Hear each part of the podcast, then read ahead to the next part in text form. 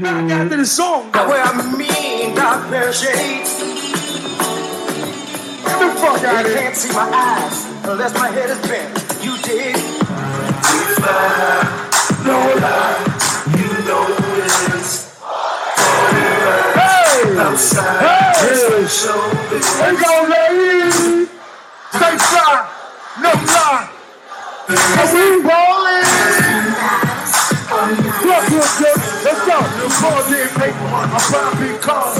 Ace fly rides into double my garage. I stay sky high. I fly with the stars. Them G4 flights, they be 80 grand large. And so I lean with it, not with it. Vertical Jones, I mean the top missing. I'm seeing clear with my bottom in. I hopped down second jeans in my butt listen. But then I spent about grand money on stage. She was doing them. I think she likes me. Then hit the floor, made it clap. I had my fellow to the floor screaming, fuck the cop. We fly high, no lie, no lie, you know this. All in. Hey, outside, hey, it's like showbiz. Hey, all ladies, stay fly, no lie. Cause we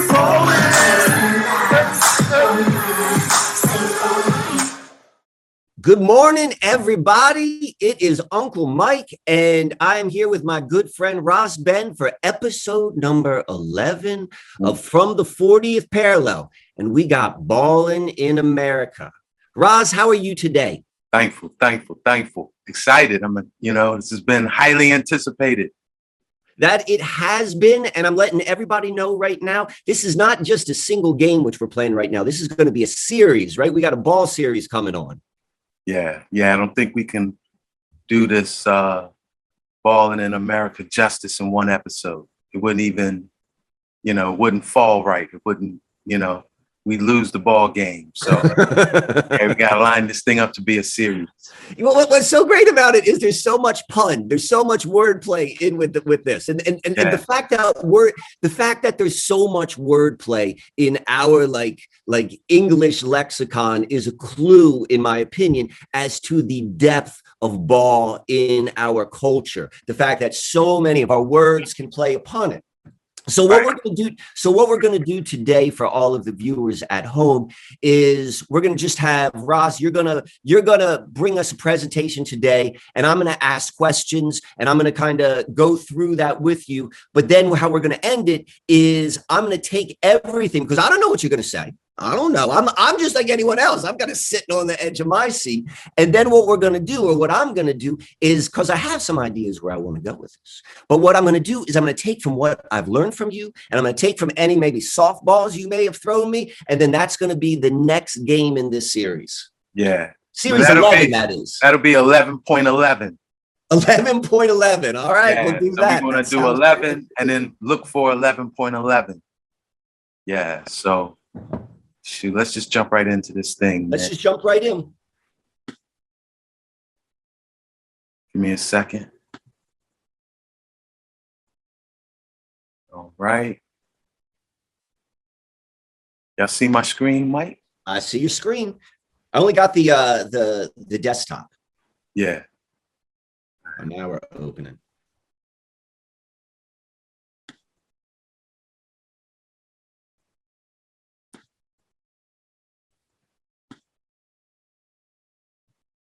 Hey, let me say something right now while we got this moment. And I'm gonna say I want to say this, and I'm gonna address the, the folks at home who are watching this. And, and you and I were talking about this before before we started recording. And it's the amount of feedback which we're receiving from the viewers. And that's fantastic. But I want to say what, what I'm finding most exciting and most inspiring about doing this work. And it's hearing from the people who are listening to what we're doing and then applying that in their own backyards, looking at where they live and beginning to understand the, the, the geography, the, the, the city planning, the history, all of that, as all of this, these stories which have been in our unconscious are starting to come up and be viewed. And I love hearing those stories. I had a friend who came up, or, you know, they're all friends, but it was someone who I met through Susquehanna Alchemy who lives down in Virginia Beach. And I gave him a tour of the area and he said he's getting ready to go and do his own, his own revealing of his story. So I want to encourage anyone who's listening to this anywhere on the planet, you know, you go and you, you, you follow that inspiration because it benefits us all. Absolutely. Absolutely. And we're going to see how critical and relevant that is today in our discussion. We're talking about activating global mound matrix and, and the fullness of what it means, you know? So, yeah, today's reasoning is balling in America. Okay. And I do just want to affirm, like what Mike is saying before we even, you know, get into the meat of it, that I've been getting a lot of feedback in a lot of different ways. You know, the comments, I have been paying attention. We've seen this episode was, was highly anticipated, you know, uh, through the comments. People been hitting me up in email with all of these synchromistic uh, mentions of ball and and balling coming up in in popular media. You know, I think the upcoming American Horror series is uh, its first episode is going to be ball, and you know, someone hit me up, brought that to my awareness. Yo, just this last week, the uh, rap artist who I guess made the ballers anthem. You know, we fly high, we ballin'. Jim Jones was uh, in a Verzuz battle with the LOX and you know, it is kind of like a unanimous opinion that that Dipset got, you know, they got uh, they got smashed. You know, the LOX took them out. Uh, Jim Jones even fell off the stage. you know, uh, highly interesting. You know, uh, we we I want to run the clip uh, so y'all can hear it and tune in and and hear how you know this balling the ballers anthem was you know run on a Verzuz just this week you know but uh i do want to say that mike man how we live in a quantum reality where the omniverse is a magnetic mirror man, we opening up portals with these reasonings, bruh. Because that last episode, we named it The Queens Hold the Keys to the Greatest Mysteries, you know? And yo, when you drop that Queen Esther science on me, it it it it it was like the one of the last pieces to a 500 piece jigsaw puzzle, bro.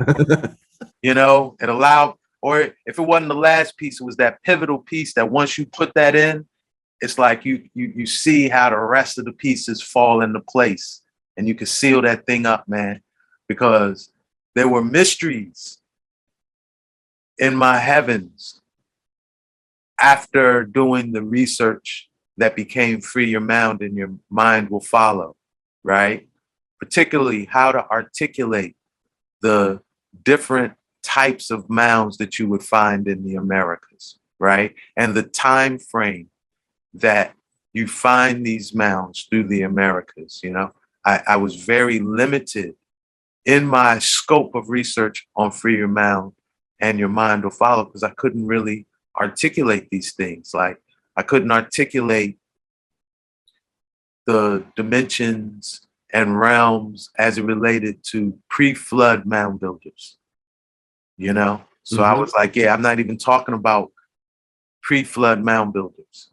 And I knew there was a difference in mounds post flood in terms of some mounds were like humans in them and they were just like earthen mounds you might have found like copper implements or different uh pottery you know human artifacts, but you weren't finding giants.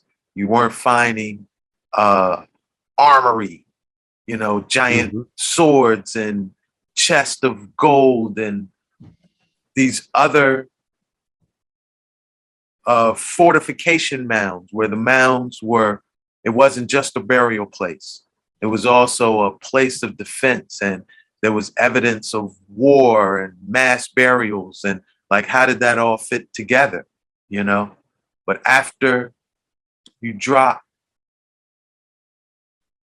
the queen esther mysteries on me allowed me to put a lot of the pieces together even the mormons and and and them being mound gritty, the early mound gritters of the nation like what they were looking for okay so this is all what we're going to penetrate today. All right. Fantastic. I can't wait to hear. And I want to start not with a question today, but with a statement that we're going to reaffirm as we go through this thing. When we study in history, mystery, and prophecy, it's consistency and continuity that reveals the truth. Consistency, like you see this thing it is consistent with the myths and the legends of the indigenous people. It's consistent with what the archaeology reveals. It's consistent with what we see in classical literature, uh, mythology, and it's it's consistent what we see in history. Mm-hmm. Recording it when you see consistency across the board, and you also see a continuity across time, like the same phenomena expressing itself across time, then you know what you're looking at more than likely is a truthful angle, a truthful thing, you know? So keep that in your mind as we go through this ball in America. Okay? And we're going to start by once again decoding this statue, the spirit of enterprise, because this is ball. This is this is ball in America right here, right now. Okay. And it shows an important truth that who groups that we would call Native Americans or indigenous Americans, people who were in the Americas before the arrival of the colonists, they was playing ball. You know, there were groups playing ball. And the reality is, again, continuity.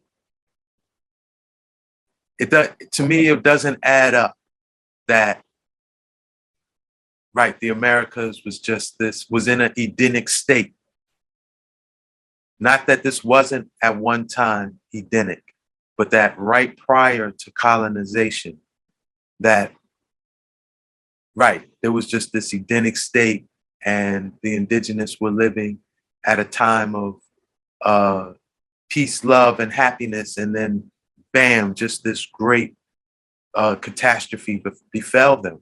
No, that's not that's that's, that's not a a perspective that lends itself to continuity. There had to be a chain of events which had momentum that created the condition in the Americas for colonization. And what was those chain of events? What was that momentum? Playing ball, playing with ball, the spirit of enterprise, the spirit of commerce. And what happened was the indigenous got balled out playing with balls, balls, you know? Because look at this indigenous man right here, right? Who's on his back. See the way this statue is laid out, you look at it from this vantage point. You have a Nephilim, you have a giant right here on earth. You see people jogging and running by him by his foot. You can see his scale. He's a giant. He's a Nephilim. He's a fallen angel on earth. In Scout's pose with a super large penis with semen coursing through it, right? Represented by like that spiral stream mm-hmm. coming out of his loins and he's ejaculating, right? You see, that's the seed, the same seed coming out of his loins embodies the same seed that represents the eagle sitting on top of his penis. So he's, you know, ejaculating the eagle, the, the spirit of, I guess what you would say, America, right? But then when you look on look at him on this side, it's a Lenape on his back. And this giant, this Nephilim in this hand, you see his hand at the top. Uh-huh. He's holding a caduceus, which is the staff of Imhotep, the, the staff that, you know, our medical association uses as its emblem, right? But the serpents have left the caduceus. The intertwining serpents have left the caduceus.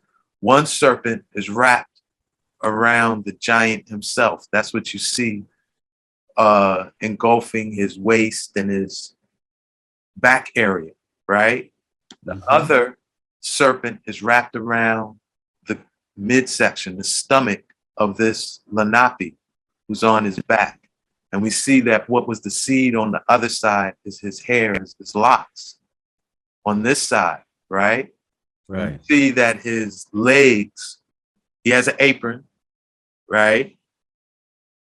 We know the apron is significant in terms of uh, Masonic symbology, and and we see that in that uh, John Smith map.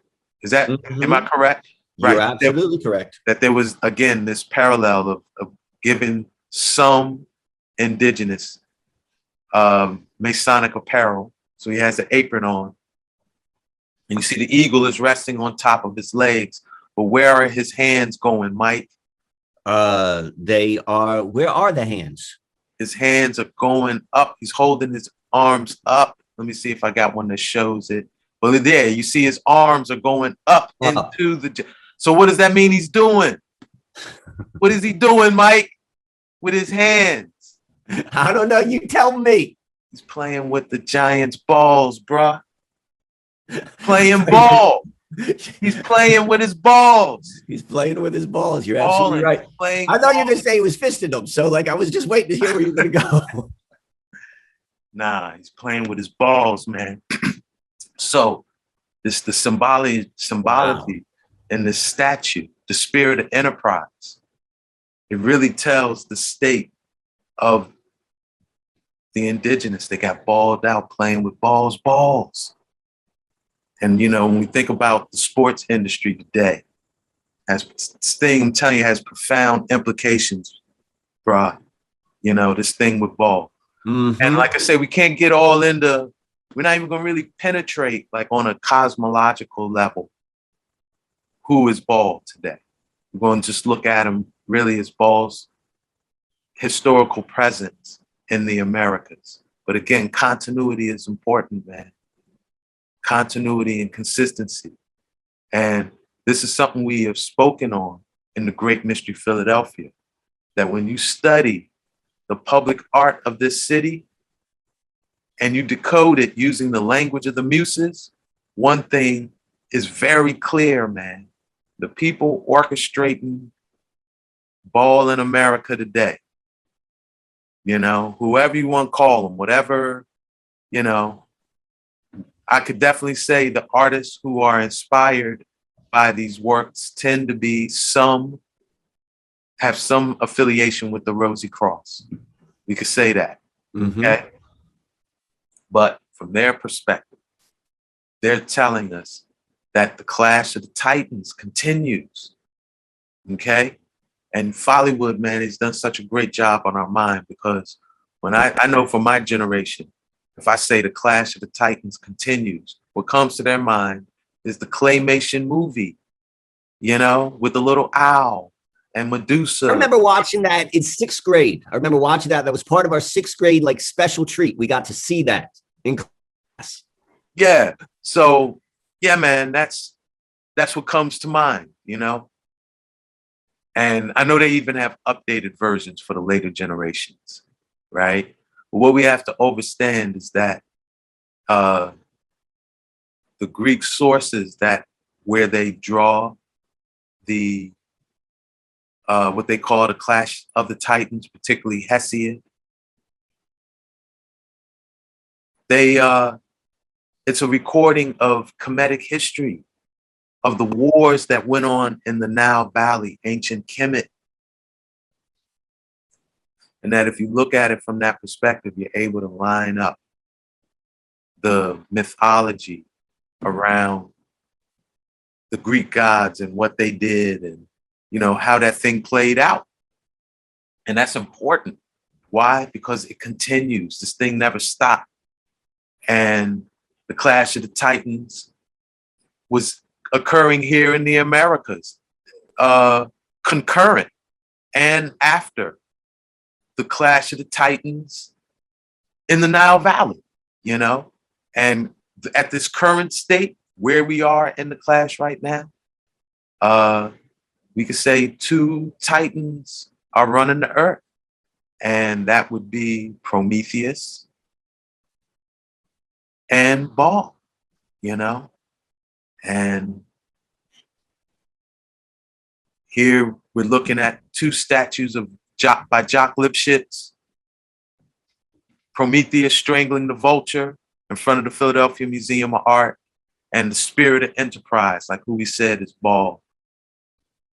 Uh, that's on Kelly Drive,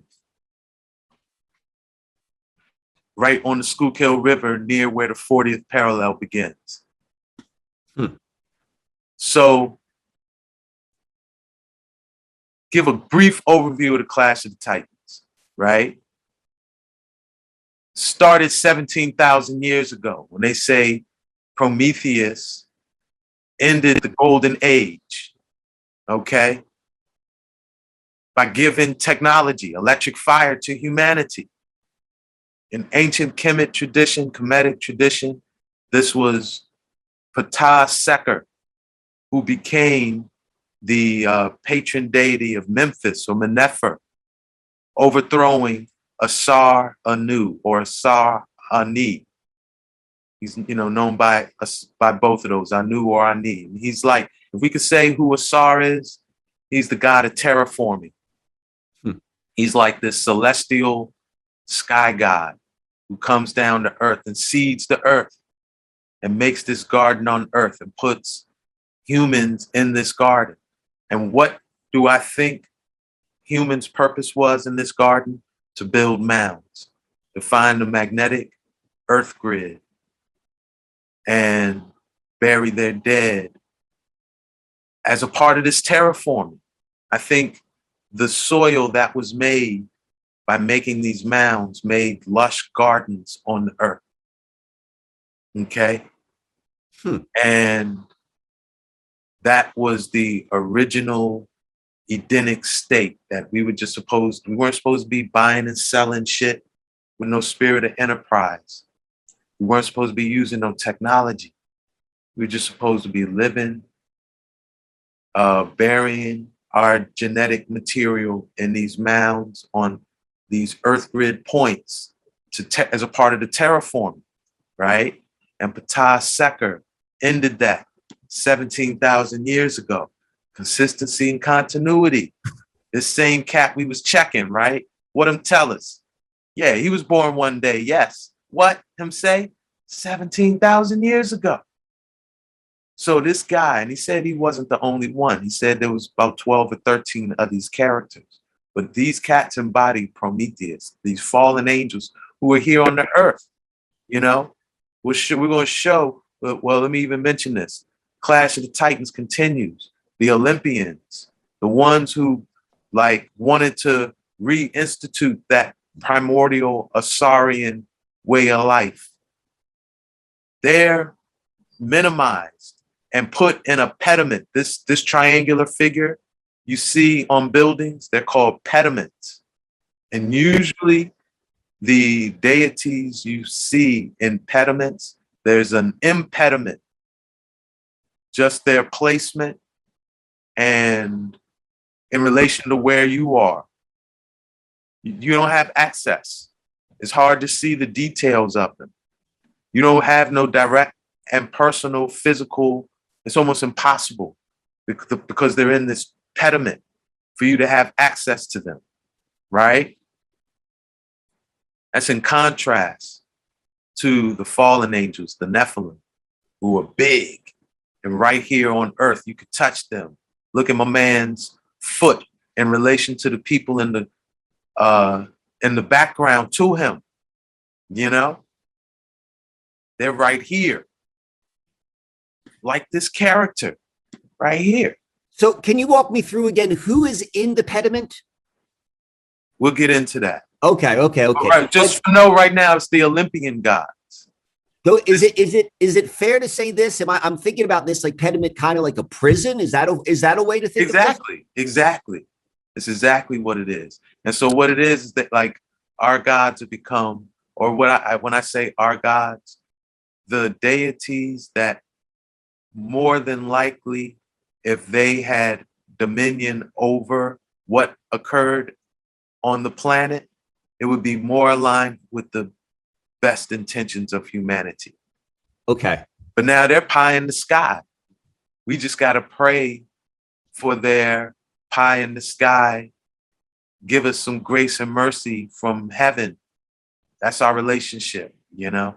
We're going we're going to get into the whys of it, but yeah, that's what the impediment that's what them being an impediment embodies that we don't have direct and personal access with them like we do these characters.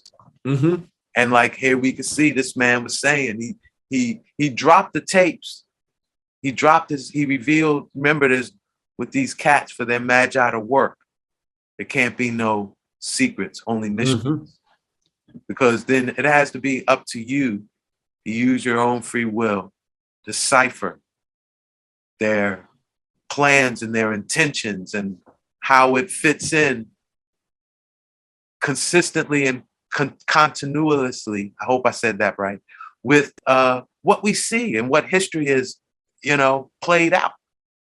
So here's this guy who's, like I said, he's not the only one, but they embody Prometheus, these tech, these these givers of technology who have some association with the underworld, the type, uh, titans, the Nephilim, fallen angels, who appear to be manipulating the arc of space time, manipulating timelines. That's Prometheus's. Prometheus means forethought, and his gift was that he could see what the future is supposed to be, which ultimately is the Nephilim catching a harsh judgment for their disruption on the planet. He sees what the future can be. It's, you know, goes goes into different points in time, changes shit up, changes the timeline, right? For his own personal self-interest. So this thing started 17,000 years ago, pre-flood. All right? We got to remember that and this was you know this was a pre-flood clash and it in and a part of this battle involved Ptah Ptah and a different Ptah Seker is like Ptah the manipulator of the of time. Ptah Seker Sek, Ptah Seker brought forth men okay? So Seker is the second men is the minute. They are the tick tock they're the ones who put put who created the doomsday timeline on the tick-tock countdown. The second, Seker, and the minute, the min, right? But Ptah in another form that was sacred in Memphis. Ptah Tenon, like Ptah of the underworld. Ptah, the the like the Ant-Man who would dig uh, burrows and tunnels underground and you know, when when an ant hill, like or ant or a termite, when they come above ground, they make a little mound, they make a little hill, Yeah, yeah, they do. right? So Ptah Tenon was taking over. Remember, I told you the original Asarians, they seem to be, if you ask me, this is my humble opinion, me putting these pieces together, right? Mhm. their original intention in Asar Anu's terraforming was to build mounds that would make a certain soil that would create lush forest, you know, aligned and like kind of in tune with the global mound matrix. Mhm. Ta Tenon took over, well, engaged in these pre-flood mound gritting battles. And they would build these uh, like uh, monolithic stone masonry edifices or fortresses on top of the mounds they took over. Are these Okay. pyramids? Pyramids is a part of that. Yeah. So we're going to get into it. Okay. just hold that thought for a minute, you know, that this is what was going on pre flood. And that was, again, this Pro- Prometheus that oh, that ended the golden age 17,000 years ago. This was a dimension of that battle, right? Okay. The other, the more recent Prometheus, Ramesses II of the 19th dynasty. Okay. This dude did a lot to attempt to manipulate the past fr- from uh, the 19th dynasty back in history.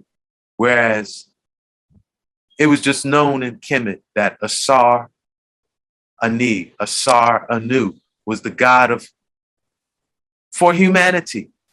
You know, the God that just gave humanity uh, the abundance of the garden uh, that was known as Tanatir, you know, land of the gods, where there was just such abundant food. We lived in an Edenic state. There was really no need for commerce, right? So this Can, can, can I can I make a quick uh, so when you I have had an idea which has been popping in my head for the last day or two, but it's this idea like we hear a lot um, in just regular terminology of of like the an- animal kingdom or even you talk about people, but it's the word uh, um, apex predator. You know, there's like at the top of the food chain, there's the ultimate Yeah. predator.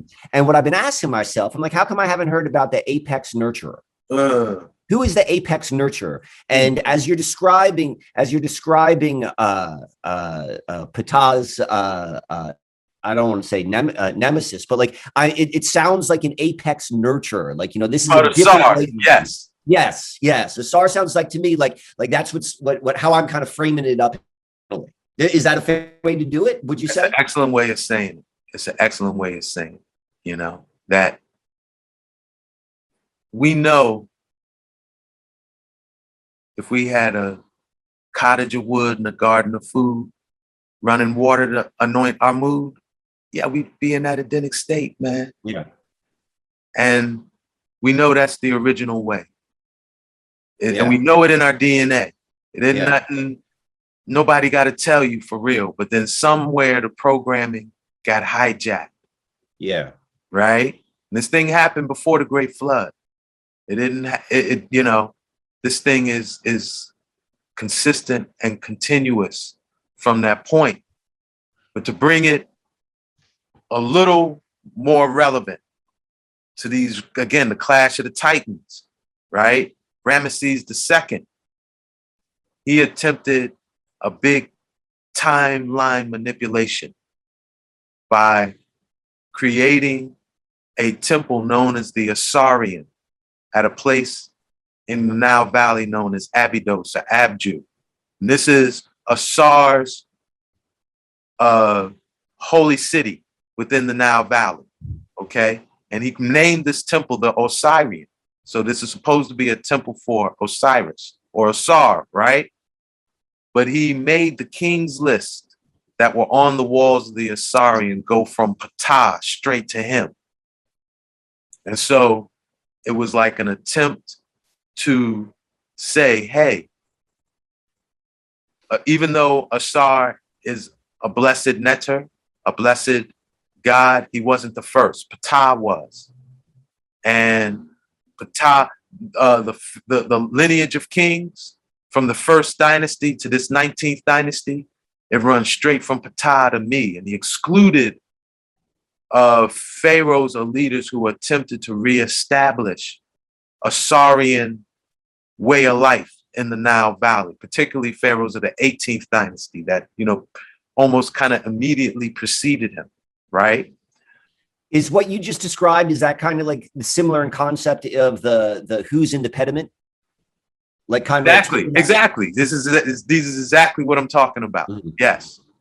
Uh, but something else that's real significant about the Asarian is that this is the temple in the Nile Valley, one of the one and onlys, where it seems like some time lensing technology was used because you find these glyphs, these really out of place glyphs of like airplanes and helicopters, technology that looks like it's uh, glyphs of things that we are experiencing on the here and now of the timeline we're on. Yeah. Okay. And why that is important is because Ramesses II more than likely had time lensing technology that allowed him to see the future and manipulate things to put us on this current timeline. Okay. And that's why he, on his temple and his temple alone, you find glyphs of helicopters and shit, you know? So this man is the embodiment of like the, the, the second Prometheus, the, the resurrection of Prometheus.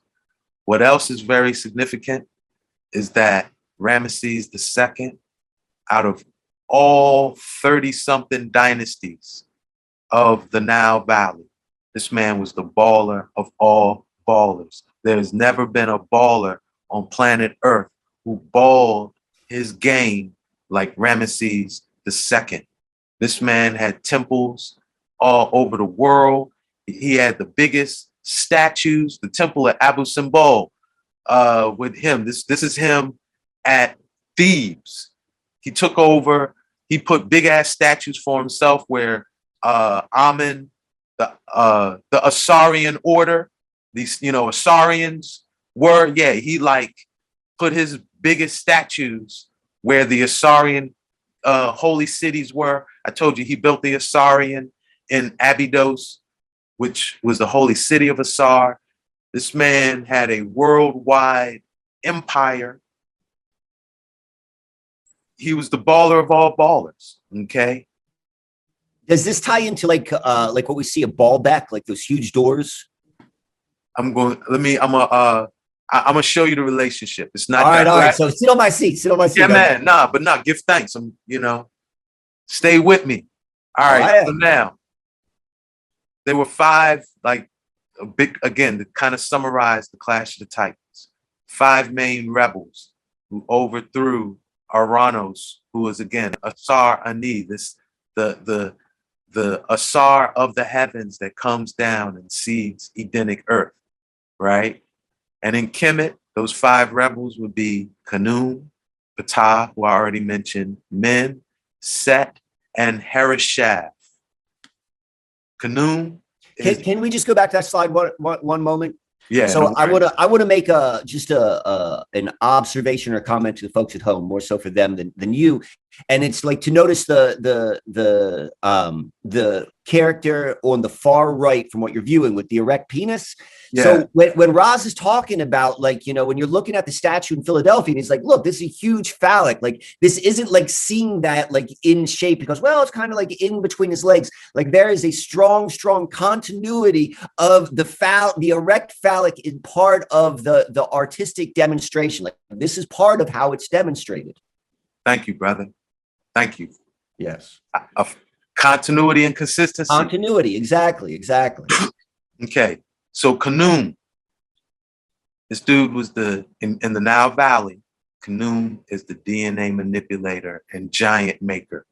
Okay, and Kanum actually, the order of Kanum worked for both the Asarians and the uh, forces of Ptah. Okay, just like in the Titanomachy, the uh, the the Olympians were able to uh, get the giants to help them overthrow their fellow titans. Okay. Set is basically the god of scarcity and drought and famine. The, the first order set, the oldest order of set, built a dam in Kerma to block off the Nile and create scarcity throughout the whole Nile Valley. And you know, made everyone pay tribute to Set to get get water turned on.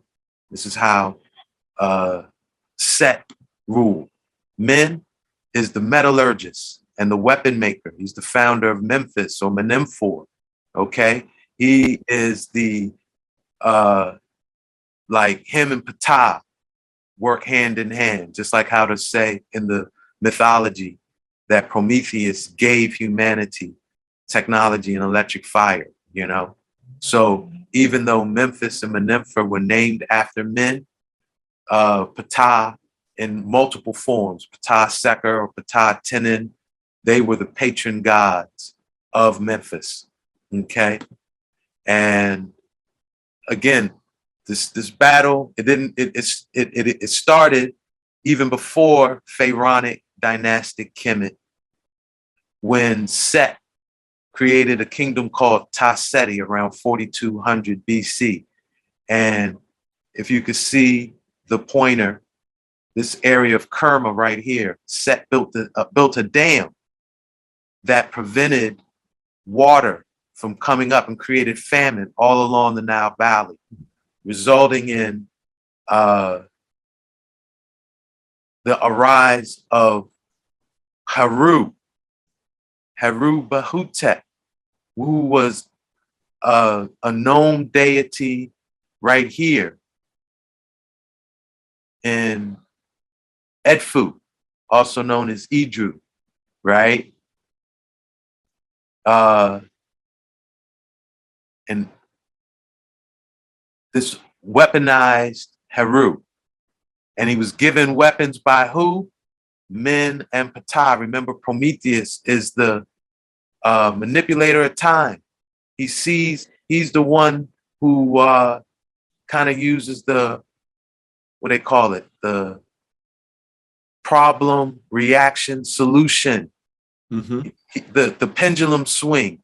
He wants to enact something in history, so he creates the counter opposition first, Mhm. Which will then just bring out, you know, following the law of polarity and the law of gender, just naturally bring up the solution that they want, right? So he, wanted a weaponized force in the Nile Valley. And and because Set was creating drought, men and Ptah weaponized Haru here, gave him what, like when you read the accounts, it was like flying craft and, you know, metal swords and and shields and shit. Like this was one of the first times post flood, I guess we could say, that these type of things appeared, right? And then that led to So let me can I ask a question quickly? yes, So the way I'm kind of thinking about how you're how you're telling telling this or explaining this is like in the modern terms, like it's almost like um it's it's it's like kind of what we think of an arms dealer or any of these like uh, in, or international agencies that get themselves in a situation and they come in like this is your choice. Like yeah you've got this problem. I'm going to sell you whether this is the imf giving loans or like what have you. Like it's and, and what's interesting is like as as i say that like this is in the same place on earth. Like you know if you think about all of like the economic warfare how it was done in south america and africa like it's the same model which you're describing right here same model continuity, continuity, continuity continuity. But this is the original. This is the original, exactly. The this is original. began. And, and this makes it when we see the continuity and see it like in our modern understanding, like, okay, okay, I see how this is playing out over and over again, and it's the same game. Yes. Hey, and I should say, Set used uh, the Order of Kanum to build this dam. Giants. They built. He he used these giants to move what megalithic, monolithic rock to to build this dam. I'm, I'm gonna mention that before we head on. You know, All right. right? Like you say, uh, these same original warmongers, the Order of Ptah, the Order of Men, they leveraged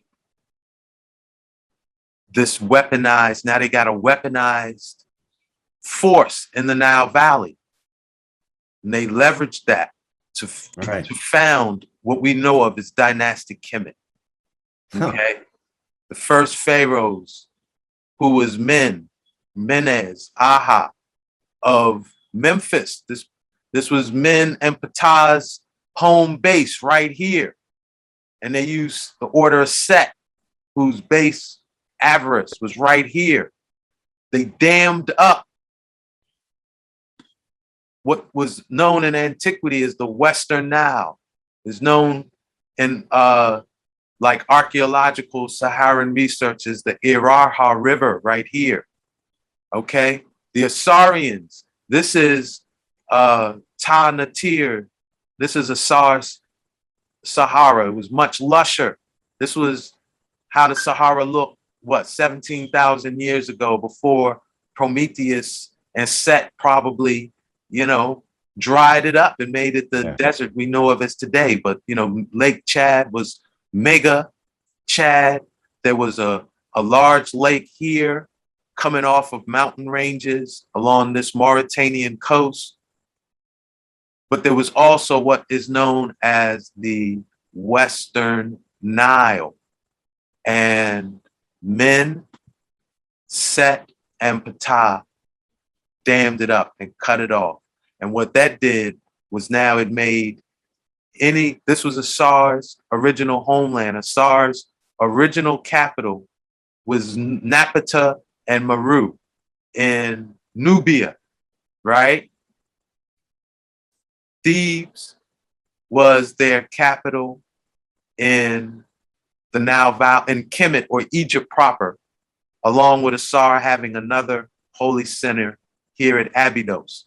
This is where Ramesses II of the 19th dynasty made the Osirian temple at that timeline manipulating temple I told you about, right? Mm-hmm.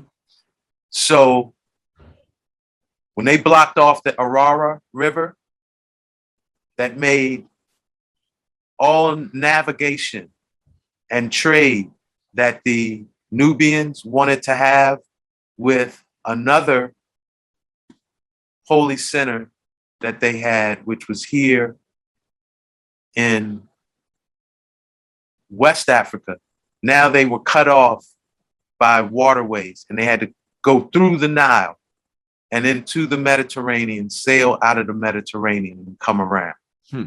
So that's really the significance of the first dynasty and why that, like, the founding of Memphis here gave them the leverage to basically control the world, you know? Mm-hmm. and and that's how it was for the first seven dynasties. Okay. Then you had this other netter pop up in history. His name is Harishaf. He's one of the other titans. Okay. His position in the Nile Valley, his he ruled this nome right here, which was a very important nome. Was the 20th nome. uh, let me see. I think I got that information. Let me go to that slide. Yeah, it was the 20th nome known as Henan Nuset, and it was important for a couple of reasons. One, it had uh, one of the last lakes uh, of the drying Sahara, and it was also very close to like the Red Sea.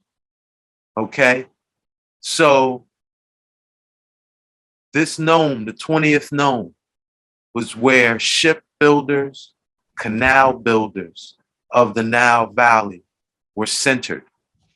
And they were the ones who managed the trade coming out of the Red Sea, which they would then connect by canal ways to the Nile, and then they could sail up to the Mediterranean. Okay. So this is like the Suez Canal, ancient time Mm-hmm. right? A canal that connects the Red Sea to the Mediterranean. Uh, after the seventh dynasty, all right, that's just kind of talking about, uh, right, because the lake was important too because it provided water to fill the canal, you know. So, so like th- this was the this was an important commerce, trade, business, enterprise known in the Nile Valley. Okay. And the the nome the, the deity of that known again, his name was Harishaf. This is him right here. Okay. And he came to power for a very brief period of time in the Nile Valley. It's known as the first intermediate period. Okay, compared to the previous seven nomes, it was a short era. The seventh and eighth and ninth dynasties. Okay.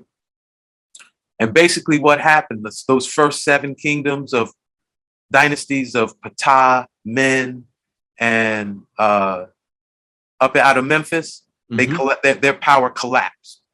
And it was almost like a every man for every nome for himself type of power grab, like feudal power grabs, right? And because Harishaf, one had ships and and and could had that extra advantage of being able to move troops quickly by waterway, right? This is the beginning of Navy shit, Navy battles, and all of this thing, right? People of the sea battles, uh, and and and uh, moving weaponry and and troops by naval fleet.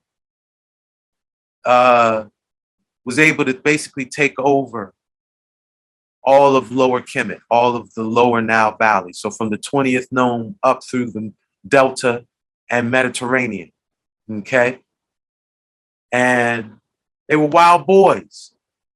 You know, their their rule was a time of like plunder and chaos and destabilization, pirate rule, pirate rule in, in the Nile Valley.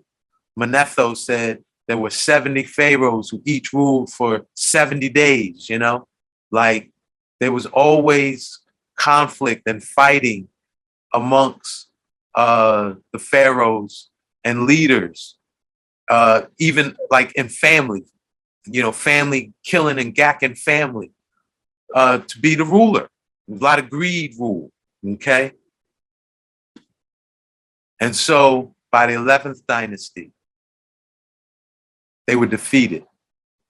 And the, but they were uh, defeated by like an alliance of Thebans who were an Asarian order, right? These ones who, again, were attempting to live like a Asar, natural, natural mound building, uh, live in an Edenic state uh, of abundance, right? The Asarians and the Ptah order based out of Memphis. They created the 11th dynasty of Montu, uh, the, the, the Montu dynasty, right? And who came like as a bull of peace. And they kicked the order, they, they, the 11th dynasty, the five pharaohs of the 11th dynasty, they waged an expulsion campaign to kick any relation to the order of Harishaf and their priesthood out of the Nile Valley. Okay. But like we like if you kick seafarers out of one land, what are they going to do? Just sail to another. They're going to sail to another, bro, and that's what they did. And so they just settled colonies throughout the Mediterranean world, throughout uh, the Indus River Valley. Uh, yeah, they just set up shop through through them all. And their biggest center, and, and that's the thing. And then when they did this, let me say this: Baal took on many different names. Each place where uh, a colony was settled, it was still Baal. It was still well, it was still Harishaf. Okay. Uh, but everywhere he went, he got like a different name. Okay, the two biggest names we would know him by in Greek mythology, Greek and Roman mythologies, Hercules. Baal is Hercules. Harishaf is Hercules. But uh, in the Mediterranean world, he got the name Baal because Baal, his biggest center was known as Baalbek, and Harishaf was the lord of Baalbek. And so in Hebrew and a lot of other Semitic tongues, he was known as Baal or Bel, Belus. Okay, this this is all reference to to this guy. All right. So now he was asking Mike, he was like, yo, who are them cats? Who are them cats in the pediment that we don't have access to? The pie, they pie in the sky now, right? These Mhm. were the Olympians. And you could say they were the upholders of Ma'at, which is basically universal law, right? And the, the, the, the love force, the magnetic, omniversal love frequency that you could tap into when you're aligned with omniversal law, right? That's what Ma'at is. And these were the ones who would you would say were the upholders of Ma'at and the resurrectors of Asar, the ones who wanted the Asarian way reinstituted in the Nile Valley. Okay.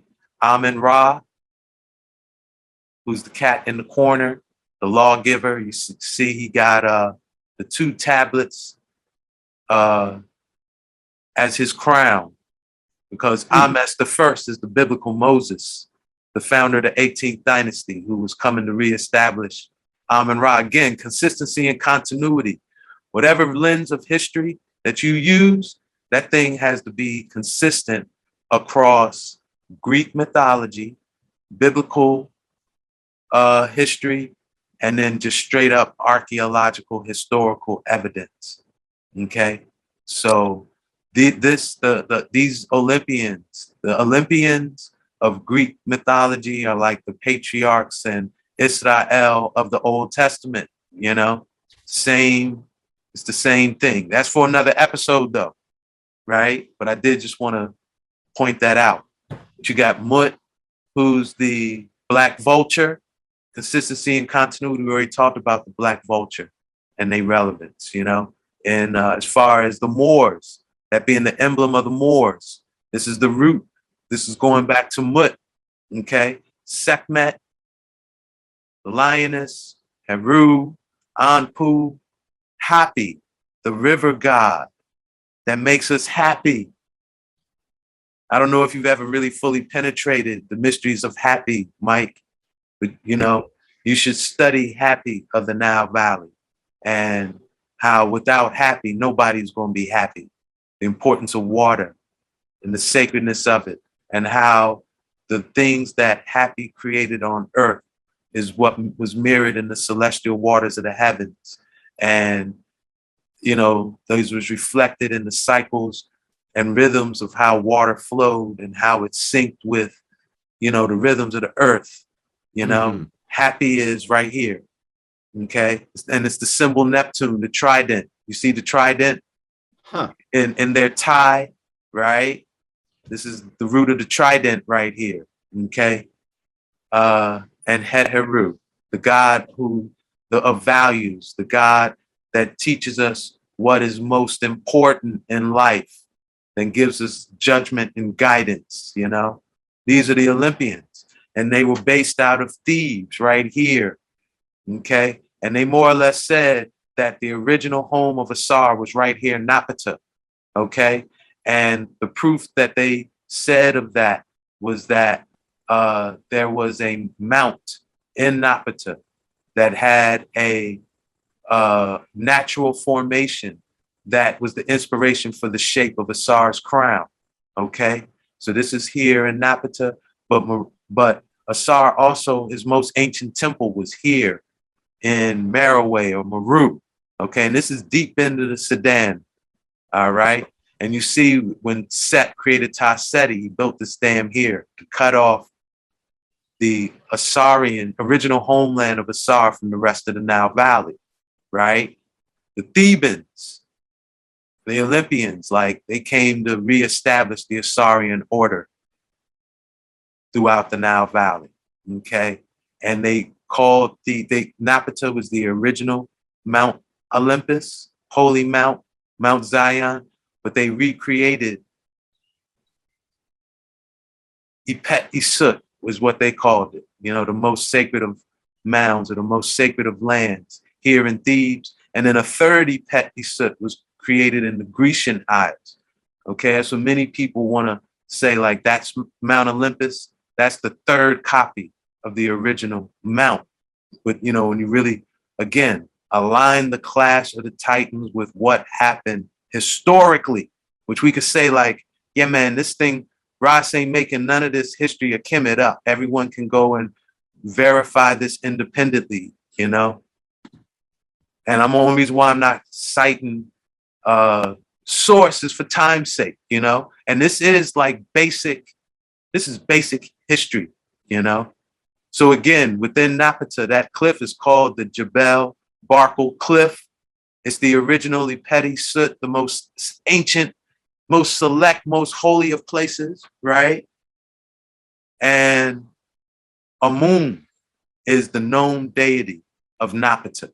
So the order of Amun came up to the nome of Mut, the nome of the vulture, the nome of Thebes, because they said, yo, this this nome right here was where Asar originally founded Ta-Meri, or what we know as Kemet, before uh, Ptah and men and them boys took it over, right? They said the that this was where the Asarians here and Abju was where uh, Asar ruled this land before the takeover. And it was in the nome of Mut, the nome of the black vulture. So they said, all right, we're going to set up shop here, reinstitute the Asarian way of life. They are known historically as the 12th dynasty and also the 18th dynasty, right? I'm not going to get all super deep in the history. I cover it in Rocks of Ages, a new edition, and the Great Mystery Philadelphia. We we we do go through all of this in the Great Mystery Philadelphia. Again, why why is this relevant? Because when you study the art, architecture, archetype symbols of this city, Philadelphia, right here, they they're telling you that from their perspective, the clash of the titans continues. So you got to know what the clash, what really went down. How did this thing go down? Right. So there ended up being a 10 year battle between the forces of the Olympians based out of Thebes and the Titans who had up to that point, Harishaf, Ptah, Men, all them boys, right? And that was known as the second intermediate period there was a 10 year war where the forces of Set, who hired these foreign uh, invaders who had the technology of horse and buggy, horse and wagon, militarized, right? They got up in the Nubia. They got all up in the Merowe and the Napata and almost overthrew Asar's original homeland.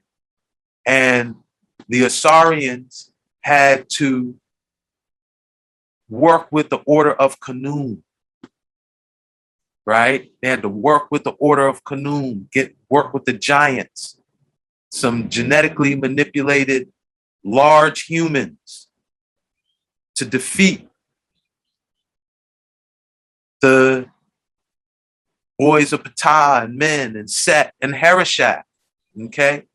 And so this was this was this ended up as what we would call the founding of the 18th dynasty by Ahmose the first. Ahmose the first, who is the biblical Moses.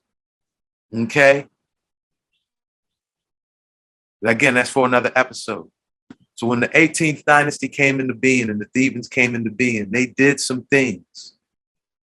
The consequences of which, the pendulum swing of which, the Prometheus, he who sees the future and manipulates historic timelines, which has a lot to do with what we see today in history. And we really have to research and study what were the what was the aftermath of the second intermediate period of dynastic Kemet.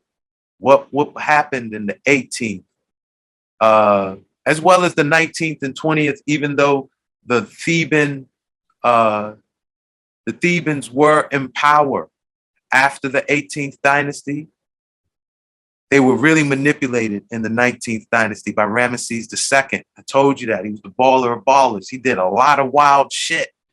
But essentially, he got the Thebans to play ball. They became ballers. They, they instead of making the Asar way of life, make everyone go back to living naturally. Uh, you know, 10 simple laws, do unto others as you want done to you, right? And just live in that Edenic state.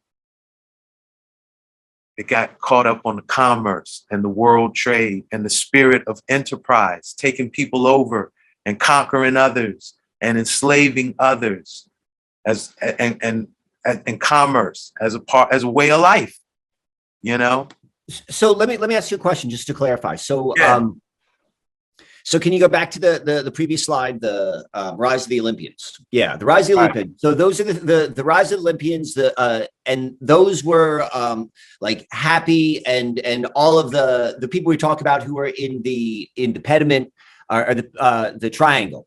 Um, and they were at one point they were kind of like the the protectors, or they were they were moving back towards that that Edenic lifestyle but it was at this time when those that were the at that level that were supporting the Edenic lifestyle, that's when they shifted. Like is and then the it was like 18th dynasty. the 18th. So then at that 18th point, dynasty was started out like seeming like, yeah, we're gonna reinstitute this we're gonna reinstitute. the and Asarian way, the natural original way. But then they too got caught up with that spirit of enterprise, using like biblically, how it's expressed biblically, how King, how did King Solomon spread his power and influence throughout the world? I. Through through partnering with Hiram of Tyre, Mm, the Mm. baller, right. right?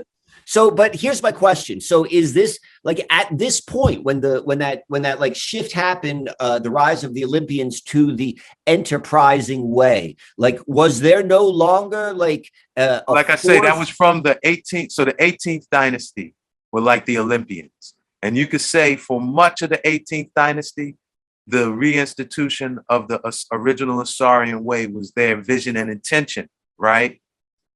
But by time the 19th dynasty rolls around, Ramesses II, his father, Seti I, and even the last pharaohs of the 18th dynasty, okay, it, it kind of waned they was they was ballers. They was playing ball. We'll get it Has it ever come back? Is my question. Has there ever who? been? Has there ever been a, a- a- Has it ever come back? The the fighting for the uh, for the Edenic way of life. But what Or has it all been- great question. What happened? They fled to the Americas. Ah, They fled to the so Americas and attempted to live Edenic over here so that's so when until we the ballers made their way back to the Americas. and what you were talking about in the beginning of the queen holds the key the key and Yeah. you were talking about the americas like what it was like and who was there and as the refugee state Yes, so that is kind of like how these two storylines tie together is that correct it's exactly correct, bro. That's all where this is like and, and i we're mean everyone like like i mean because this is a big story and This it's, is it, bro. This is look, bro. This is what I'm telling you. When you drop the Queen Esther on me, you don't know what you did, bro. You put me in the position where I could put that pivotal piece to the puzzle together that kind of brings, like, yeah, man, you're gonna see where we going with this stuff.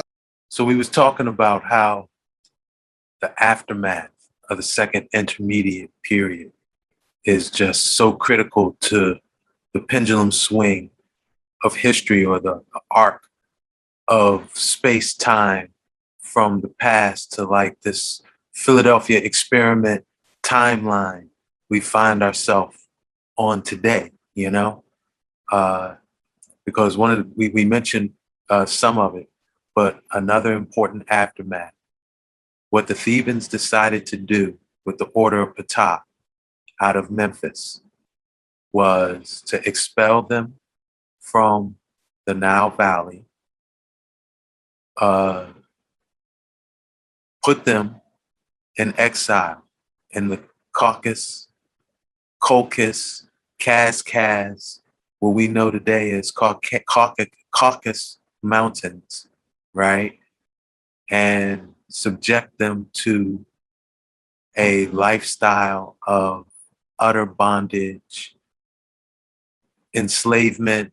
You know, they they were made to be miners and forgers of metal, Okay.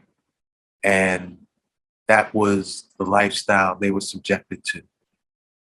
And the Theban legions of Mut, under the banner of the Black Vulture, was who kept them barricaded and secluded, uh, blocked off in the Caucasus Mountains.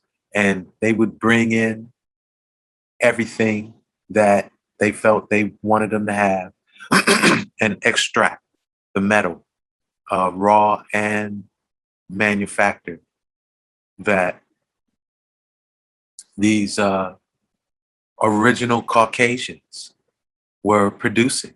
You know, this this was this is the creation. This is the historic event that created what we would call like the technologically driven, detached from nature European who, uh, you know, appears to have some problem with uh, black people. You know, they're white suprem, quote unquote, white supremacist ideology. Like this, this is the historic foundation. I think I spoke about how when you really, in, in a previous episode, when you study Christian Rosenkreuz and who he is, like, you know, one of the reasons why it appears like omniversal law is on their side or like they got levels of providence, you know, they're able to just do what they want to do because the pendulum swing of history, you know, the, the, the balance of the scales of Ma'at is still in that zone of providence, you know, because of the legacy of this uh, aftermath of the second intermediate period, you know. Very important. We got to study this thing. Can't not factor this in when, like, right, because we were just studying history, you might not factor. But when you study history, mystery, and prophecy, you have to factor in omniversal law, the laws of cause and effect, the cause of polarity, right? These things are real. Okay. So again, Mut, the black vulture, imprisoned Ptah Seker in the Caucasus Mountains. And we know the Theban legions of St. Maurice and the early Moors. They conquered Europe and enslaved Slavs under the you know, black of the banner of the black vulture. Okay. That's, you know, it is what it is. And so when you see Prometheus strangling the vulture in front of the Philadelphia Museum of Art, okay, you know what it is. This this is why Prometheus, who when you study the mythology, uh, his punishment for giving electric fire to humanity was that he was bound to a rock of eternal torment in the Caucasus Mountains, and a black vulture would come and eat out his liver every day. But because he was immortal, his liver would just grow back, and he would have to relive that torturous experience every day. And who frees Prometheus from the rock of eternal torment? It is Hercules. And who do we say Hercules is? Hercules is Baal. Okay. Yeah, so Hercules is Harishaf, and we see the, the clash of the Titans continues. That's that's who's here, you know. So I do just want to mention again that while we're talking about this, right in this context, that Hercules frees Prometheus, right? This is the embodiment of Ramesses II, this Pharaoh I was telling you about, the third Pharaoh of the 19th dynasty, son of Seti the first, son of Set, who was the baller of ballers. He was the ball, he was the most ballific Pharaoh that ever lived, you know, as far as the monuments that he erected and the people he conquered and the territory, worldwide global domination that, you know, he was responsible for. So he was Harishaf of Harishafs, but he was also uh, a big, you know, He built the Asarian. He he really bigged up Ptah. He took his divine lineage from Ptah straight to himself. He was involved in this time lensing technology. His technology ended up in the hands of a later baller, baller of ballers, the one known historically as Alexander the Great, Alexander the Greek, right? And from there, Ptolemy Philadelphus, who used it in Hellenistic Greece and created uh, what we know as the Philadelphia experiment timeline. We already covered that, but I'm bringing it back to its Kemetic roots. Okay? In, the, in this clash of the titans and how it continues. What's what do, what do they say is humanity's fate for accepting the electric fire from Prometheus? Right? We were put in the hands of Prometheus. Right? So we're on the Philadelphia experiment timeline. Also, his brother Epimetheus, who's afterthought. This is the mad scientist. This is Imhotep, the high priest of, of Ptah out of Memphis, the doctor, uh, you know, the Caduceus. Remember the Caduceus uh, men? I mean, excuse me, the spirit of enterprise, Baal. He had the Caduceus in his hands, but the serpents had left the staff, right? So, yeah, the Epimetheus, the brother of Prometheus is afterthought.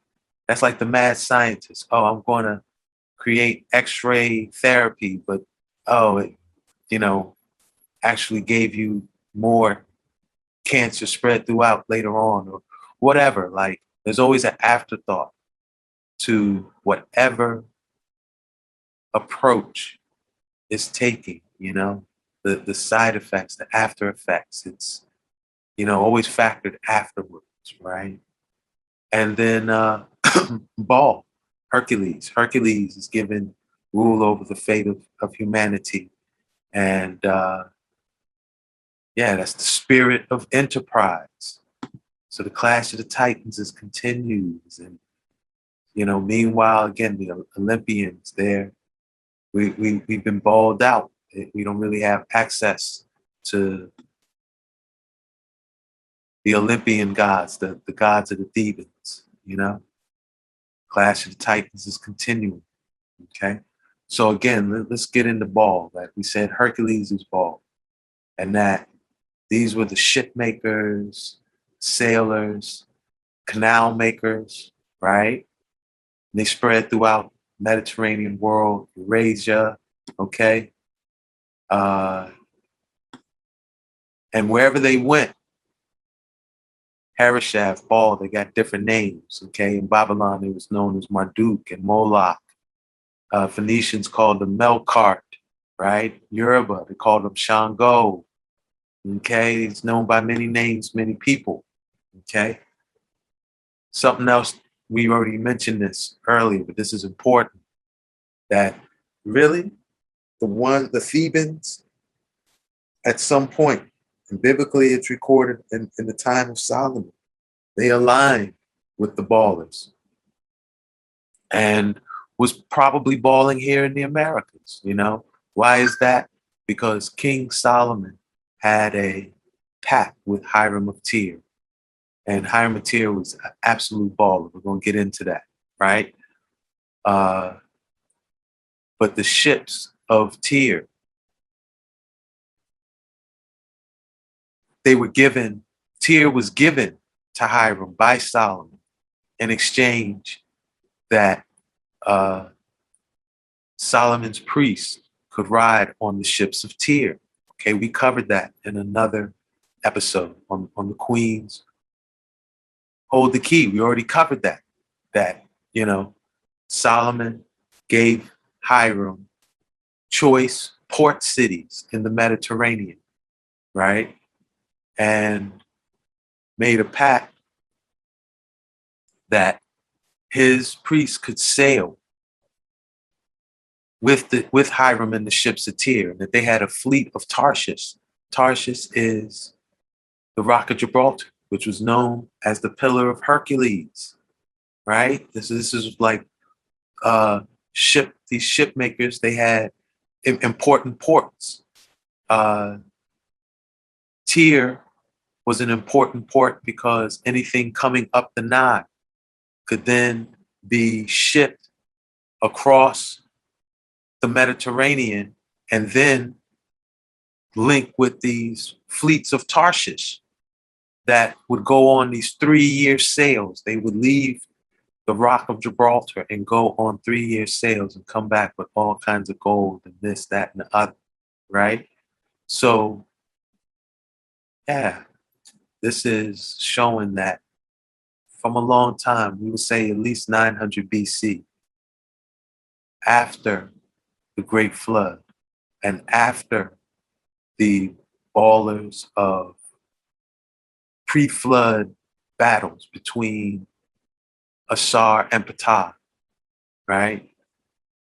About 900 ballers were making their way back into the Americas, okay?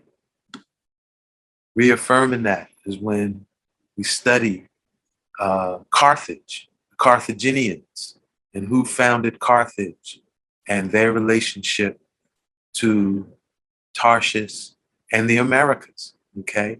So Carthage, even though it's kind of remembered for its uh, super masculine kings like Hannibal, right? Carthage was founded by a woman who, ironically, name is Elsa, Elisa, you know? Here we go. Like, uh, and, and she had a sister named Anna, Anna Ball, Anna Bell. okay? Her Elisa, the founder of Carthage, she had a sister named Anna. So Mike, bam.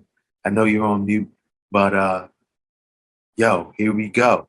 Uh a echo of the that frozen archetypes that you had tuned into being important to solving the greater mysteries of the Susquehanna in this region.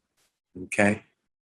Here it is in the legend of the founding of Carthage, where her Greek name was Dido and her Semitic, Phoenician, Hebrew name was Elsa, Elisa, Elisa. Okay. And the Greek name Dido is supposed to come from the same root as David, right? The root of Solomon and David, right? Saying that she's like of that bloodline. She's the beloved. She's the the traveling Hebrew, right? Or the wanderer. Okay. And she is the granddaughter of a king of Tyre named Baal Esar II or Baltazar, right? And her husband was a wealthy merchant. And again, this is how these ball players play. Her brother coveted her husband's wealth. And so he killed her husband and was was gaming to kill her. Was planning to kill her. And so she had to flee. And she fled to she fled from Tyre to Carthage, right? And she said she was said to ask the Carthaginians for a small piece of land. She said she wanted just a small piece by the coast, but as much land as she could define with a, a cowhide. And the Carthaginians, you know, who lived there previously, them assuming that that would be a very small piece of land, they said, all right, no problem. And she created the most surface space possible by solving what is known in mathematics as Dido's problem or the isoperimetric problem, enclosing the maximum area within a fixed boundary, right? And she did that by cutting the cowhide into thin strips and making an isometric pattern around a mound that was close to the coast of the Mediterranean. And so, thus, she was able to occupy this like super important piece of land that became, you know, the city of Carthage. Okay. And, you know, that is significant because what it really shows is that even though it's a matriarchal society, society like that really honors the seat of womanhood on the mounds. is like, you know, they, they, they still are mound gritters. They were mound gritters, okay? You compare the story of the founding of Carthage to the story of Romulus and Remus fighting over mounds to, to found Rome, okay?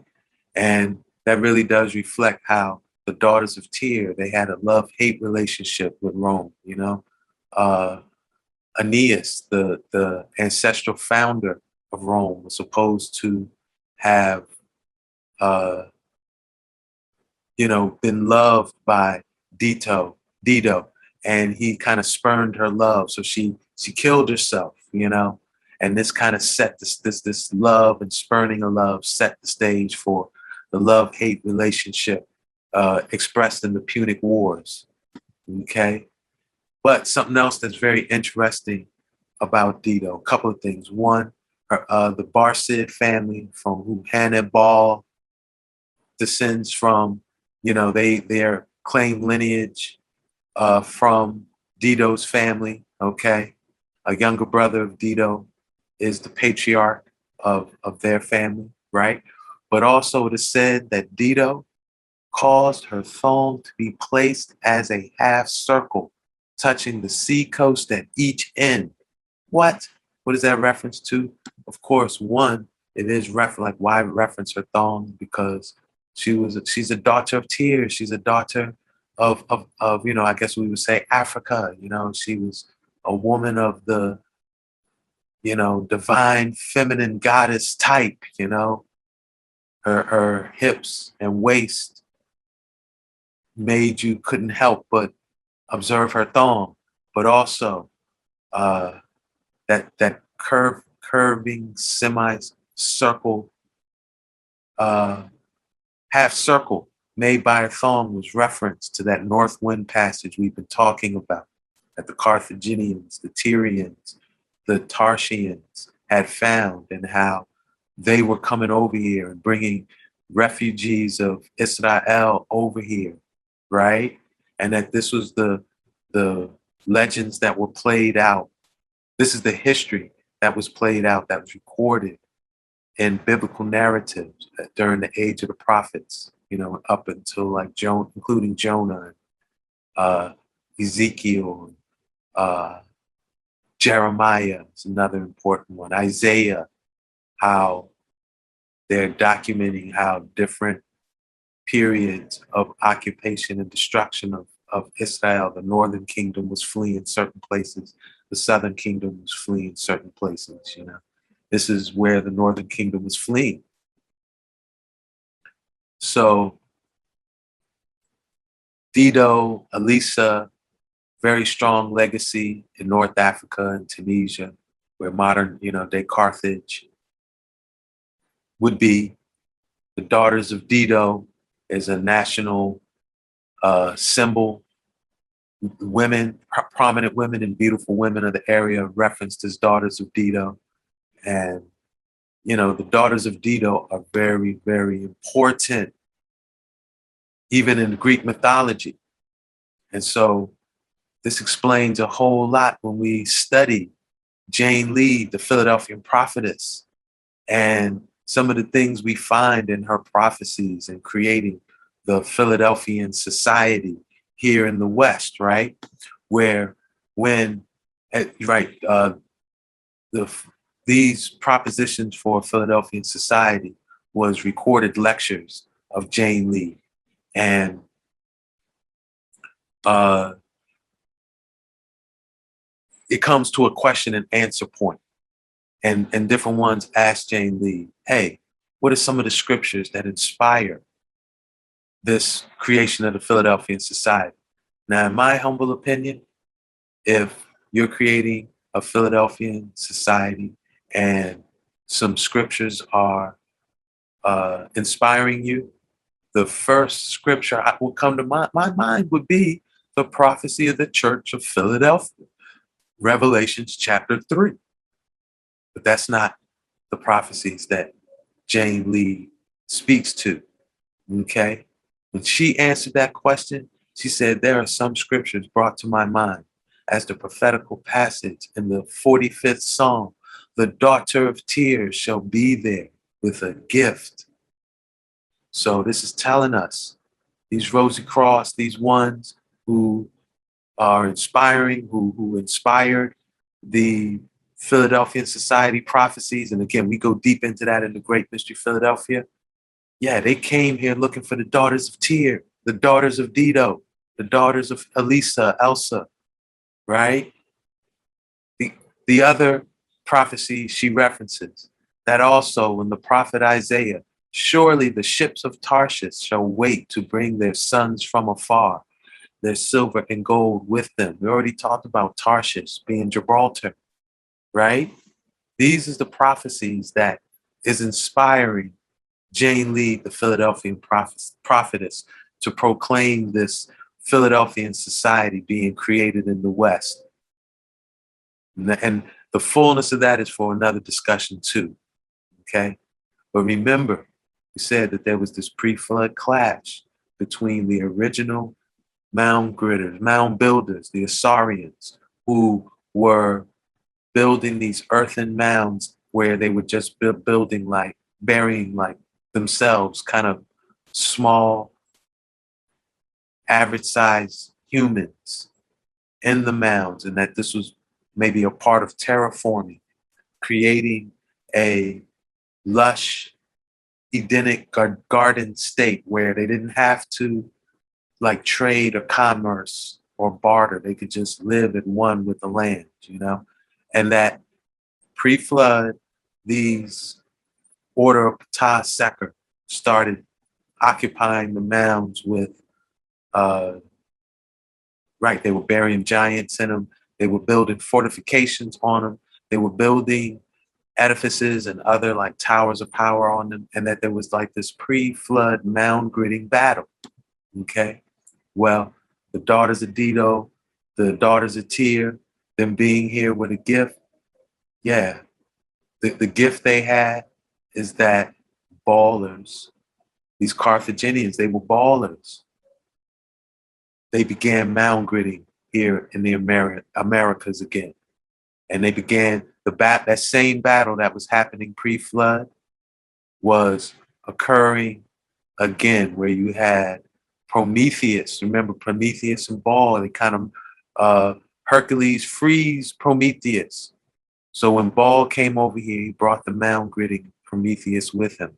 And these Asarian Edenic mounds, the takeover began again with ballers and Prometheus mound gritters solving Dido's problem, right? So it was made like we say ergonomically, right? Uh, the earth wasn't created in turmoil too much, not as much as uh, like how Rome mound grid through like killing their own brother and spilling the blood into the mound you know? That's like the story of Romulus and Remus, and that's like the Roman way of occupying a mound. Now they do it by using mathematics and sacred geometry and isometric proportion. You know what I'm saying? But it was still Prometheus and Baal mound takeover same way. And these are the mounds that began to be occupied by giants post flood. And those uh, those people, they they you know began to be, they were known. They didn't call themselves these, but what they who they are known as historically are the Adena and the Susquehanna.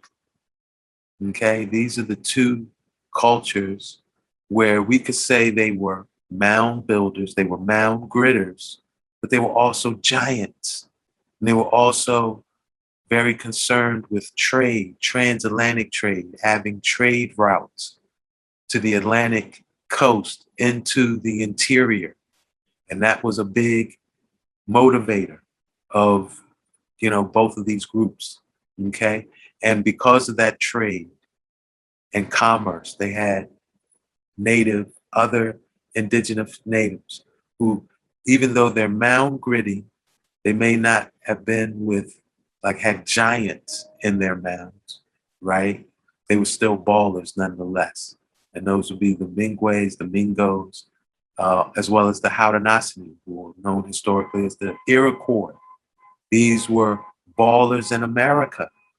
Okay, these were the daughters of Dido that came over with that uh, wave of Carthaginians and Tarshishians after the founding of Carthage and through solving Dido's problem, isometric proportion occupied the mounds of the Americas. Remember, in previous episodes, we said the Lenape come, you know, the word, not Lenape, Algonquin, the language family, Algonquin, comes from the word Alajuanek, which means, you know, a language that comes together from distant places, many different places. And there's several migratory waves that made up who we would call the Algonquin people. That there's this root stock that's been in the Americas for at least 13,000 years, right? Descended from what we would call that legend land of Atlantis, pre flood lands, right? The ones who put the Abu Abugida, the pre Babel language that Ge'ez and Tamil are, are most aligned with, most ancient of tongues, because Algonquin is an Abu Abugida, that's its classification. The root people that had that Algonquin uh, Abugida root. First people seeking refuge in this area, right? Then there was a, a wave who we would call the Mississippian mound builders. They started coming around 1500 BC from the Mississippi uh, Valley, you know, Mississippi and the, and the, the plains of the Americas. They're known as the Yamasee. Okay.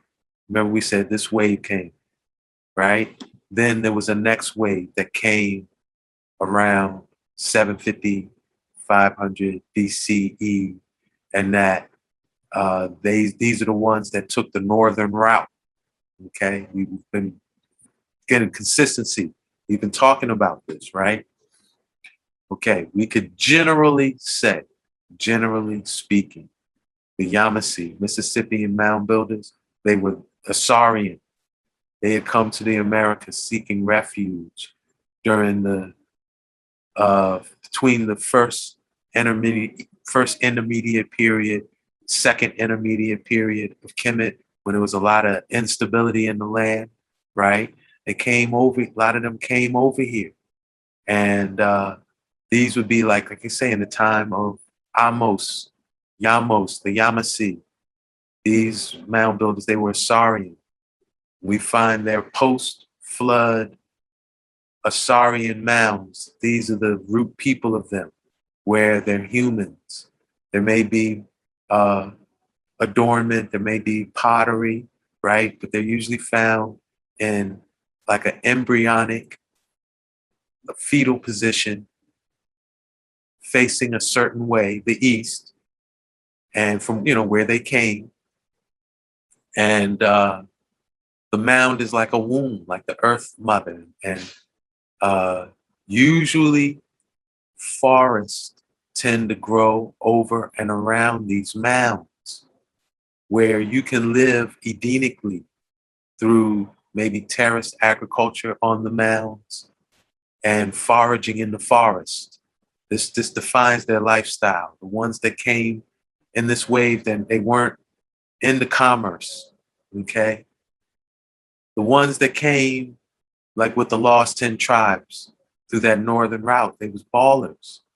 And their clashes and mound occupation, it is recorded by the different uh, Algonquin speakers, including the Lenape. Okay. So you could Google search this. There's a lot of, uh, you could, you know, like say Lenape and giants, or just research Native Americans and giants because even in Southwest Americas, there are legends and traditions of smaller Native Americans defeating these giants who were kind of like terrorizing them, tearing up the land, uh, mashing up the rivers, eating people, you know, just living wow, building these huge uh, fortifications, you know. So I'm going to reference a couple. Here's one uh, from a website named EsoterX. And I chose this one because he overstands the continuity. He says that the clash of the Native Americans and giants is a Titanomachy. It's, you know, the clash of the titans continues. Okay. And he kind of uh, opens by quoting a missionary, John Heckewelder, who, who studied the Lenape and how they rec- recount an ancient race called the Allegheny, who with the word Allegheny comes from, and that that these and Allegheny just means foreigner. Like remember Allegheny, the, the root word for Algonquin means come together from many f- different foreign places, right? So uh, Allegheny just kind of in a general sense means foreigner, someone who's come from a different land, right? So these original Allegheny, they built themselves regular stone fortifications and entrenchments, and they were remarkably tall and stout. Okay. And uh, they go on to quote another Algonquin, a man by the name of Anoan Tu, who recounted the following ancestral tale of who built the stone chambers. We should read this. Long, long ago, my people lived in peace and prosperity. One day, strange beings came from the direction of the rising sun. These beings were much taller than my people. My people greeted them as friends, and they began to build the stone huts you called chambers. They would have huge fires around them and would be able to commune with spirits. Would, I would say energy, because these chambers stored energy. Oh, there you go. And acted as doorways to the spirit world. It is said that the giant stones were moved by spirit power with a great wind. These beings were considered by my tribe to be messengers of the Great Spirit, and they lived with my ancestors for a very long time. There was a great exchange of ideas and knowledge, not only with our tribe, but also with the Delaware, Algonquin, and Huron people. All right, so this is showing that, you know, again, we said that there were different waves who made up Algonquin speakers. And this is that wave of Carthaginians that came the, and they were mound gritters and they built fortifications and stone edifices on top of the mounds they occupied, right? Here's another source that I really honor and respect, my good brother Turtle Gang out of NYC, out of New York. His brother, he's he's a Lenape. His, he comes from a family of Lenape who did not go west, but did not uh, succumb to the identity of Negro. And they are keepers of the culture here in Lenapehoking and keepers of the language. This is I hope to link with this brother one day to get the breakdown on some words uh, like Nitibunk and you know how to really pronounce it. Who is Winona? We gotta like, you know, what is how do you say daughter of the king, daughter of the sachem? How do you say that? And what does it mean? You know, this brother holds those keys. And I know he's very sensitive about other people who are not Lenape speaking for them and identifying who they are. I'm really aware of that. I met him a couple of times and had the opportunity to briefly reason with him, you know? And uh, I look, I, I blessed him with a copy of The Great Mystery. I look forward to the day we can, you know, follow up and build on that, right? But on his website, he records the class, the continuation of the Clash of the Titans, uh, you know, and that how at one time, remember we said there was many waves who make up the Algonquin. They have recorded in their tradition that at one time they lived in the Sippy, you know, what we know of as uh, Mississippi, right? And that uh, they had to align with another group of people named the Mengwe, so the Iroquois, the Haudenosaunee, this group of indigenous that lived in the Great Lakes to battle the Alleghenies, these, you know, giants who came from afar, from the east, making these stone and excuse me, making these stone encampments, uh, you know, in what we call the Allegheny Mountains, like around Ohio, uh, great, like incurring on the Great Lakes, incur uh, using the uh, area of the Alleghenies as, as a base, building these fortified mound entrenchments and engaging in war, you know, just wilding, right? And that, uh, again, the, the Lenape, them live on the west side of what he calls, what he says is the proper name, the Namese Sipu, which is the, you know, the correct name of the Mississippi. And that the Lenape asked, like, hey, we just want to get to east. We want to get to, to the coast. Can we pass through your land? And originally the Alajiwi, they said, yeah. But as they started coming through, then the, the giants attacked them, right? And they had to again, align with the Iroquois, align with the Mingways, align with who became known as the Susquehannocks, right? Who originally are from the Great Lake regions, against these giants, because the giants was causing ruckus against them both. Okay? And uh, they defeated the giants. They defeated them. Okay? So now we know today that, right, by the time of colonization, the Lenape and the Mingwes, the, the Lenape and the Susquehannock, the Lenape and the Haudenosaunee, they were they were enemies. Why? What happened?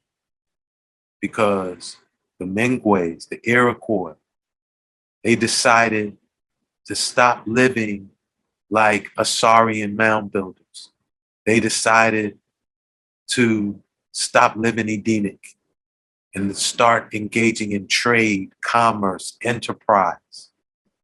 And they aligned with the Susquehanna against the Lenape and other Algonquin speakers who still wanted to live Asarian and not be ballers, you know? And this is the foundation of that Mingwes historic trail that runs through Lancaster. Okay, this is when you study that history, all of that's going to tie in to the to this picture, you know.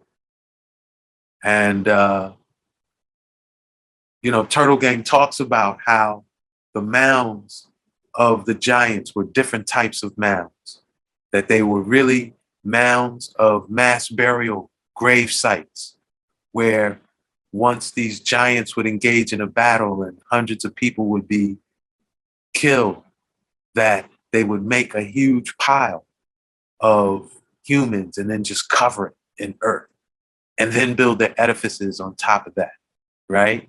This is what we see today. If you read Free Your Mound and your mind will follow. Okay?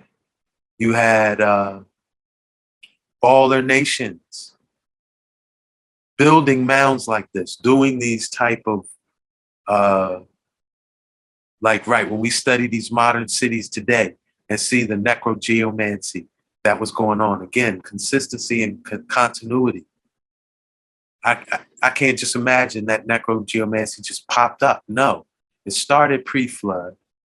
And when that later wave of who we call indigenous Americans, because they've been here for at least, uh, a, what, a thousand years? This is 2000 AD 3,000 years. They started coming around 900 BC. So 2,800 years ago is when they first started coming here, you know. But this mound gritting battle has been going on. And it's recorded in Lenape history if you could put it in the proper context, right? So we have to say that the colonial mound gritting that we see is an outgrowth of the Adena, Susquehannock ballers occupying Asarian mounds in America.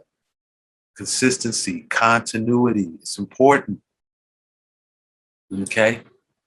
And yeah, that's that's what it is. Okay.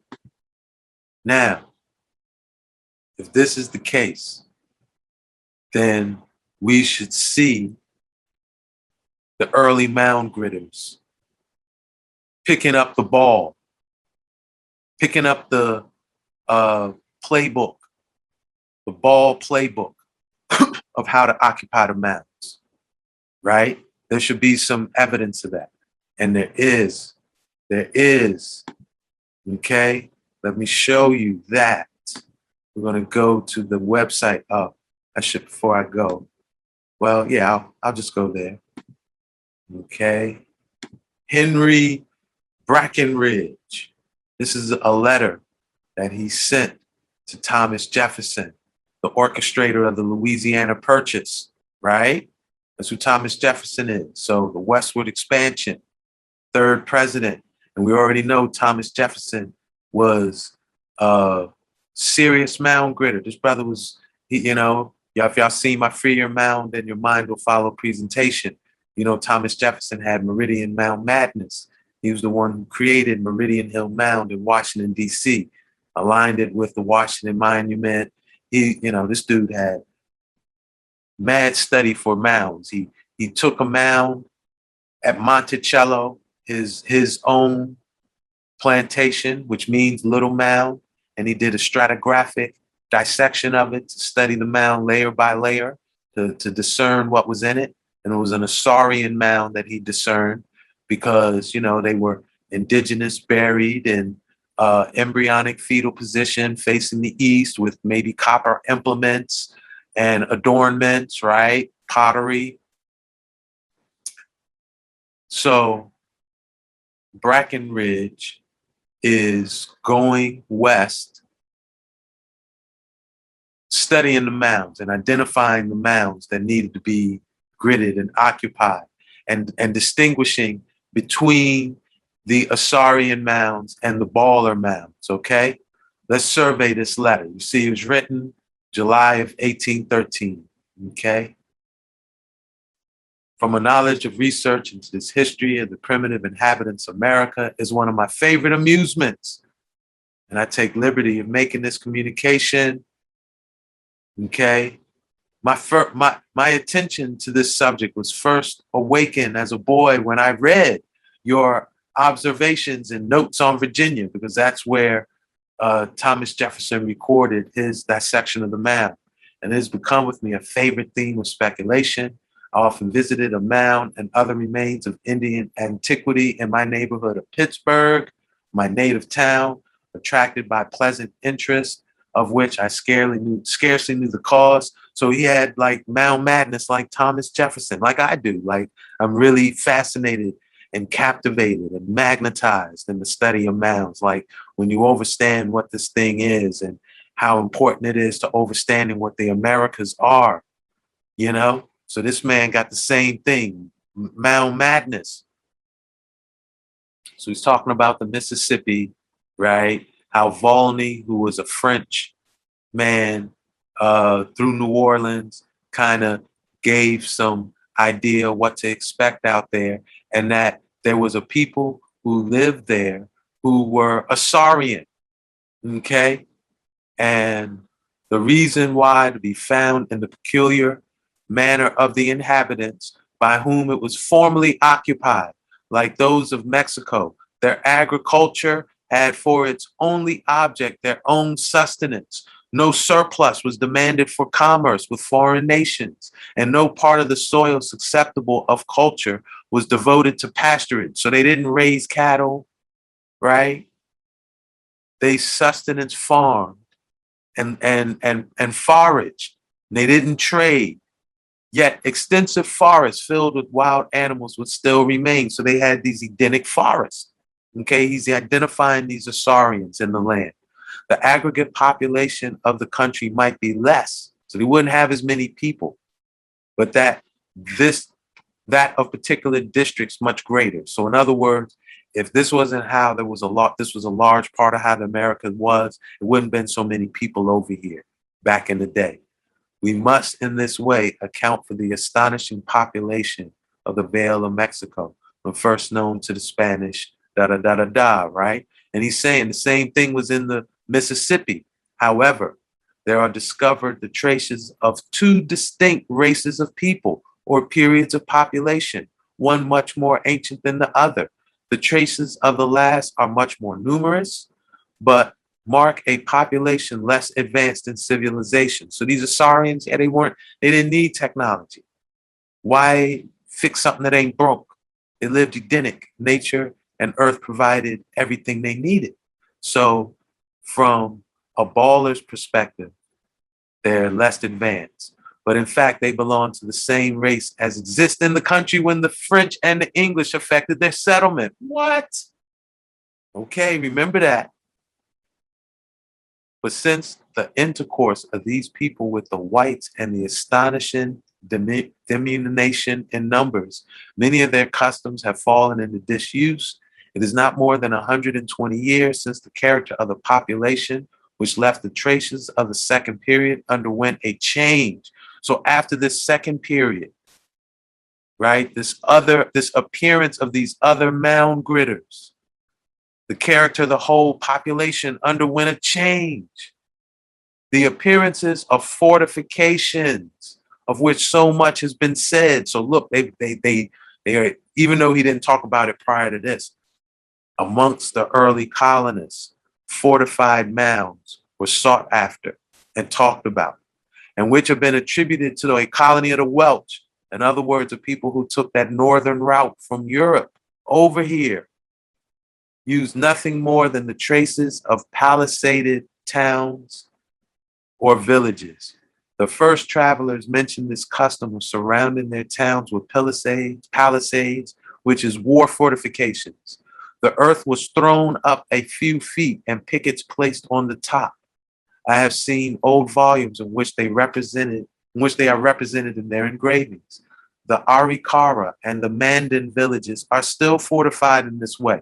So he's identifying the indigenous ballers in contrast to the indigenous Asarians and how you find their mounds and how their way of life was, okay? The traces of these are astonishingly numerous in the Western country. I should not exaggerate if I was to say 5,000 might be found. Some of them enclose more than 100 acres for some cause or another, and we know that they are, enough of which might to suffice to affect it. The population had been astonishingly diminished immediately before we became acquainted with them. So, this is important. In the American clash of the title, Titans, right? The giants, the Adena, the, the Susquehanna, they had come. And yeah, the Lenape, when they aligned with the Minguez, the inhabitants of uh, the, the human inhabitants of the Great Lakes, they almost exterminated the giants, almost, almost completely exterminated. I think the Susquehannock were like the last remnants, the last survivors of this battle of the giants. And the battle occurred most in the Ohio Valley, near the Mississippi Valley, and the Great Lake areas. Okay. The, and the Minguez and the Lenape made a pact. They said after they defeat the giants, the Minguez was going to occupy the, their former homeland, ancestral lands, which was the Great Lake regions, and the Lenape, the, the, those who were coming from Mississippi, the Namasisipu, right? Uh, they were going to get to go all the way east and settle in Len- what, what became Lenapehoking. All right. So in this battle, the one the ones that built fortified stone chambered mounds. And where you would, now these were large people that it said giants lived among them. Every single one of them was not a giant, but they were large in stature, maybe seven feet in average, six to seven feet in average. But then there were giants amongst them. Okay? So let's continue. For some cause or another, the population had been astonishingly diminished immediately before we became acquainted with them. And yet, Charlevoix mentions a town of the Mascouten tribe, at present incorporated with the Kickapoos, containing a thousand families, the barrows, or general receptacles of the dead, such as examined by yourself, may be classed with the Palisade towns. So they came here looking for, again, distinguishing these types of mounds. Though they are much more numerous, they are in fact to be found in almost every cornfield in the Western country. The tumuli or mounds are often met with where there is no appearance of palisade villages, fortifications, or burrows. So again, you're going to find mounds everywhere. Some are going to be palisaded or fortified, some are not. The first and more ancient period is marked by this extraordinary tumuli or mounds. I have so so the most ancient are extraordinary in size because again, they each successive generation will build on top of the more ancient mound. I have reason to believe that their antiquity is very great. The oldest Indians have no tradition as to their authors or the purposes for which they were originally intended, yet they are unconsciously, formally in the habit of using them for one of the purposes for which they were first designed, to wit, as places of defense. The old chief DeCoin told me, Mr. Rice Jones, that the mounds in the American bottom had been fortified by the Kaskias in their wars with the Iroquois, an old work by Lafitau, a Jesuit, which I met with at New Orleans, contains a curious plate in which one of these mounds, fortified by palisades on the top and large beams extending to the bottom, is assaulted by enemies. These tumuli, as well as the fortifications, are to be found at the junction of all of the considerable rivers in the most eligible positions for towns and in the most extensive bodies of fertile land. Their number exceeds perhaps 3,000, the smallest not less than 20 feet in height and 100 in diameter at the base. Their great number and the astonishing size of some of them may be regarded as furnishing with the circumstances evidence of their antiquity.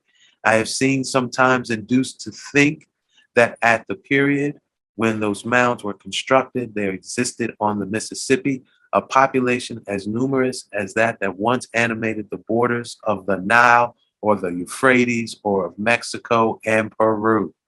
The most number, the most numerous, as well as the most considerable of these remains are found precisely in the part of the country where the traces of numerous population might be looked for, from the mouth of the Ohio on the east side of the Mississippi to the Illinois River and on to the west side of the St. Francis to the Missouri. And I'm perfectly satisfied that cities similar to those of ancient Mexico of several hundred thousand souls have existed in this part of the country. Nearly opposite St. Louis, there are the traces of two such cities in the distance of five miles on the bank of the Cahokia, which crosses the American bottom at this place. There are not less than 100 mounds in two different groups. One of the mounds falls a little short of the Egyptian pyramid, Mycerius. When I examined it in 1811, I was astonished that this stupendous monument of antiquity should have been unnoticed by any traveler. I afterwards, talking about the Cahokia Mound, I afterwards published an account in the newspapers at St. Louis detailing its dimensions, describing its form, position, but this which I thought might almost be considered a discovery, attracted no notice, and yet I stated it to be 800 paces in circumference, the exact size of the pyramid of Asychis, and 100 feet in height. The mounds at Grave Creek and Marietta are of the second or third class. The mounds in St. Louis at New, New Madrid and at the commencement of Black River are all larger than those of Marietta the following is an enumeration of the most considerable mounds on the Mississippi and on the Ohio. The greater part I examined myself with such attention as the short time I had to spare would permit. And he goes on to list them. Okay. Pittsburgh, Marietta, Cincinnati, New Madrid, St. Louis, Cahokia, right? Baton Rouge, and on the bayou, one of the mounds near the lake is chiefly composed of shells. The inhabitants have taken away great quantities for the purpose of making lime. At each of these places, there are groups of mounds, and at each, there are probably once existed a city. On the other is considerable rivers which are tributary to the Ohio and Mississippi in Kentucky, Tennessee, state of Ohio, Indiana territory. They are equally numerous, but the principal city and center of population was between the Ohio, Mississippi, Missouri, and Illinois. I have been informed that in the plains between the Arkansas and St. Francis, there are numerous and some very large. They resemble the Teocalli and these important in these important features. In their positions, the cardinal points are observed with considerable accuracy. That means they're magnetically aligned, right? With due north cardinal, magnetic northeast, west, and south. The larger mounds have several stages. In every group, there are two mounds much larger than the others. The smaller mounds are placed around symmetrically.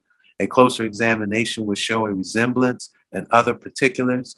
It is doubted by Humboldt whether advantage had not been taken at some natural rise in the formation of the pyramid. So they may have already started with a high place and then built the mounds on top of there, right? With respect to the Mount of Cahokia, there can be no doubt for it stands in the midst of alluvium, and there is no natural hill nearer than the two miles. Such are the appearances of antiquity in the Western country, which I consider as furnishing proof of an ancient and numerous population. The resemblance to those of New Spain would render probable the existence of the same arts and customs, perhaps an intercourse. The distance from the large mound on the Red Red River, da da da da da. Okay.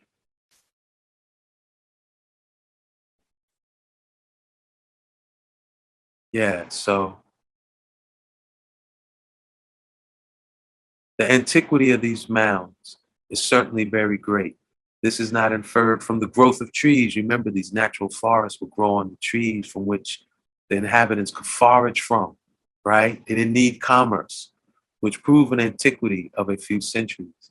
But from this simple reflection, a people capable of works requiring so much labor must be numerous, and if numerous, somewhat advanced in the arts, we might therefore look for works of stone or brick, the traces of which would remain at at least eight or ten centuries. The great mound of Cahokia is evidently constructed with as much regularity as any of Teocalli or New Spain, and was doubtless cased with brick or stone and crowned with buildings. But of these, no traces remain near the Mount of St. Louis. So again, later in time, these uh, baller mound gritters took them over and started fortifying them with stone, right? Taking over this this mound gritting takeover occurred, and then the nature of the people started changing. Okay. Y'all can read the whole uh read the whole letter yourself. It's on the Founders Online website, archives.gov. Okay. The name of it is Henry Brackenridge to Thomas Jefferson. But I want to point out one last thing who he CC'd it to. He CC'd this joint to who? Caspar Wistar. Caspar Wistar. If you want to get some overstanding of Caspar Wistar, uh, he CC'd this letter to Caspar Wistar, who is respond who check him check out my video, America's First Pandemic. All right, check out Caspar Wistar's legacy in there. But Caspar Wistar was a bankroller, the Lewis and Clark expedition. He LaSalle University here in Philadelphia is uh, on the former Wistar State. What you know they know is as Wister Woods. You know it's a part of uh, the original Germanopolis right? And the mascot for LaSalle is the LaSalle Explorers. So Lewis and Clark had been given this information. It was used, you know, in the mound gritting of America. Okay. And again, they used this idea that, yo, there's these Asarian mounds that They're the, these Edenic living ones, and then there are these ballers, these ones that use stone enclosures and fortifications, make chambers tied up with energy somehow, right? You know, using some energy or technology somehow, okay? And they went looking for the mounds with that in mind, okay? That's one smoking gun. Another smoking gun is the Book of Mormon. Here we go, back with the Mormons. Okay, we, we touched on them. How, you know, big part of this space time manipulation and the pendulum swing is to make the Slav the more man and to make the more the slave, right? And how this thing is playing out. We, we talked about this. Well, here they are again where when you study the Book of Mormon, okay, the plains of the Nephites, the plains of the Nephites rolling over the mounds. This is critical, critical to the Book of Mormon, okay, where uh, this area you see right here, which is like what connects the Mississippi, Missouri, Ohio rivers up with the Great Lakes, you know, which if you're coming from the Mississippi, you'd have to pass through to get to Lenape Lenapehoking, right? In the Book of Mormon, this area is referred to as the plains of the Nephites. And this is where the last stand, the, the last battle of the giants, the fallen angels, occurred until coming of who we call the colonists. And we got to overstand this thing. Now, I'm start by mentioning if you go and research the Book of Mormon today, there's 116 pages missing. Okay. And these 116 pages is where you get to understand the importance of mounds in Mormonism. Okay. So finding primary, that primary source is difficult, but there is ample uh, secondary references. Okay, we're going to start with this one. Okay, Mormons and the Mounds by Jonathan Neville. This was written in 2017. And you read the abstract, he says, look, Mormonism sprang from the mounds. Okay, you quoted Roger Kennedy as saying, who uh, was a former director of the Smithsonian. So again, this is showing the Smithsonian, they were aware of all this. Is I've, I've seen some research to say this is what the Smithsonian's whole intention was, identifying the various mounds. Asarian mounds tended to be dug up and flattened and used, the earth used for other things. The Adena mounds of the giants tend to be, tended to be refortified, repurposed, re- memorialized, you know, with edifices or forts or mass burials of wars, or maybe even had wars fought on them and different things, right? But that uh, the Mormons encoded all of this ability to identify the various mounds in the Book of, of Mormon, and that there's 116 pages where it's all encoded, and you know that 116 pages is hard to to find. these these 116 pages was a description of the mounds in the country and similar to the Book of Mormon. In 1843, Joseph Smith apparently alluded to the 116 pages when he said the Book of Mormon spoke about sacred burial places. Several authors have placed the Book of Mormon among the 19th century books about the origins of mound builders. At one time, there were over a million ancient earth mounds in North America. Approximately 100,000 remain today. Many of these mounds are located in the territory from western New York through western Missouri, where early Mormon history took place. Three specific mound figure prominently in Latter day Saint history Zelphs Mound in Illinois, the Kinderhook Mound, also in Illinois, from which six brass plates were taken, and the Enon Mound in Ohio. So let me mention They say the Book of Mormon was translated by Joseph Smith from these six brass plates, you know, and that uh, these plates were kind of like a book, a playbook, how to play ball in the Americas, but that was put in these mounds by the losing Adena, the losing of giants, like they were, lo- you know, the, the humans were beating them, the Algonquin speakers, the Lenape and the uh, the Mingwe speakers of the Great Lakes were defeating them. They put these tablets, these uh, plates in this mound as a playbook to what, how to how to win, how to take everything back over. And this is what the Book of Mormon is. Okay. Until the early saints, all right. Until the early saints leveled them to build homes and farms, Indian mounds dominated Nauvoo. So that's what I'm saying. They, they leveled some mounds, some mounds were held in reverence.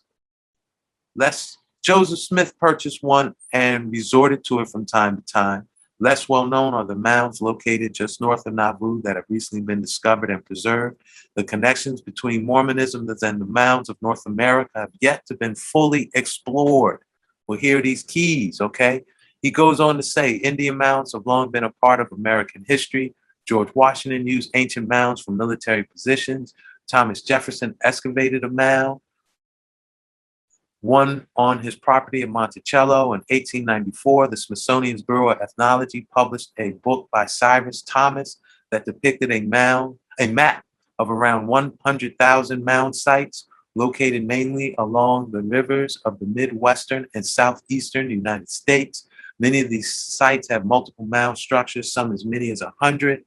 One researcher wrote, after visiting several thousand mounds and reviewing the literature, I am fairly certain that over 1 million mounds once existed and that perhaps 100,000 still exist.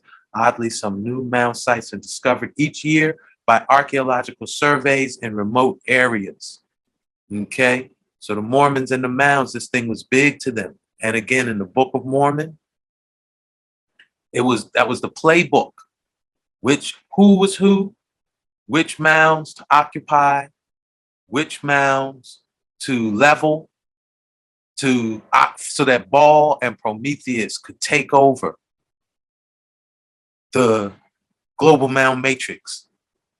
Key points here in the Americas, just wipe out the original Osirian intention of the mounds. Okay. And hey, we're gonna we're gonna delve into this online source here, okay, which is an old a old commentary. It was written in 1841, 1841 before the 116 pages were deleted. So it's an old commentary on the Book of Mormon. And it talks about the mounds, who the mound builders were, the different ones, how it is looked at within Mormonism, and what's the playbook. This is this is as close to reading the actual playbook, or one of the sources is close to the actual playbook we could find. Now, Mormons themselves may have the 116 pages. I wasn't able to find it, and others may have access to it, you know, and maybe ones who can find it can put the source in the in in, in comments. But for right now, we're going to penetrate this, and it's definitely more than enough. Okay. So now, in this commentary of the Book of Mormon, says that there were three groups of Native Americans. Okay. One they called the Jarite, Jaredites. The other were called the Lamanites, and the third group is called the Nephites. So now, if I use biblical names as the key to decode who these groups are, right? The Jaredites, Jared is the father of Enoch. So he's talking about some pre flood indigenous. I should say pre flood Algonquin. I have on the slide pre flood Lenape, but pre flood Algonquin speakers were the Jaredites, right? The Lamanites, post flood Algonquin speakers, post flood Lenape, and a Lamanite. What, if you're a Lamanite, what are you? You're a lamenter. You're a baller. Ballers that are balling now. They crying now. They was they was balling, but now they crying. A, la, a lamenter is a Lamanite. And then where do we find Neph as as a root of people referenced in the Old Testament? The Nephilim, the fallen angels. So these are the children of the Nephilites, the Nephilim, right? The Nephites. And they're just the, the straight up ballers, the giant makers, the, you know, commerce, trade, fortified enclosement, and, you know, bartering. Okay.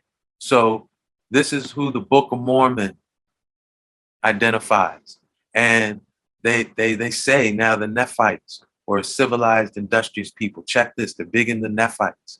Whereas the Lamanites, post-flood Algonquin, became idle, savage, vicious people, delighting in war and bloodshed.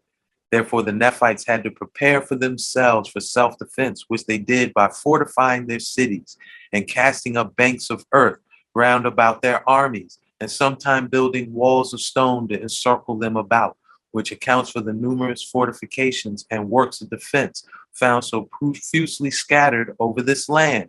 And when the people of these nations became numerous, they had extensive wars. In some battles, thousands were slain, who were piled up in heaps upon the face of the land, and then earth thrown upon them. And this accounts for the numerous mounds and tumuli found in this country. So, consistency and continuity.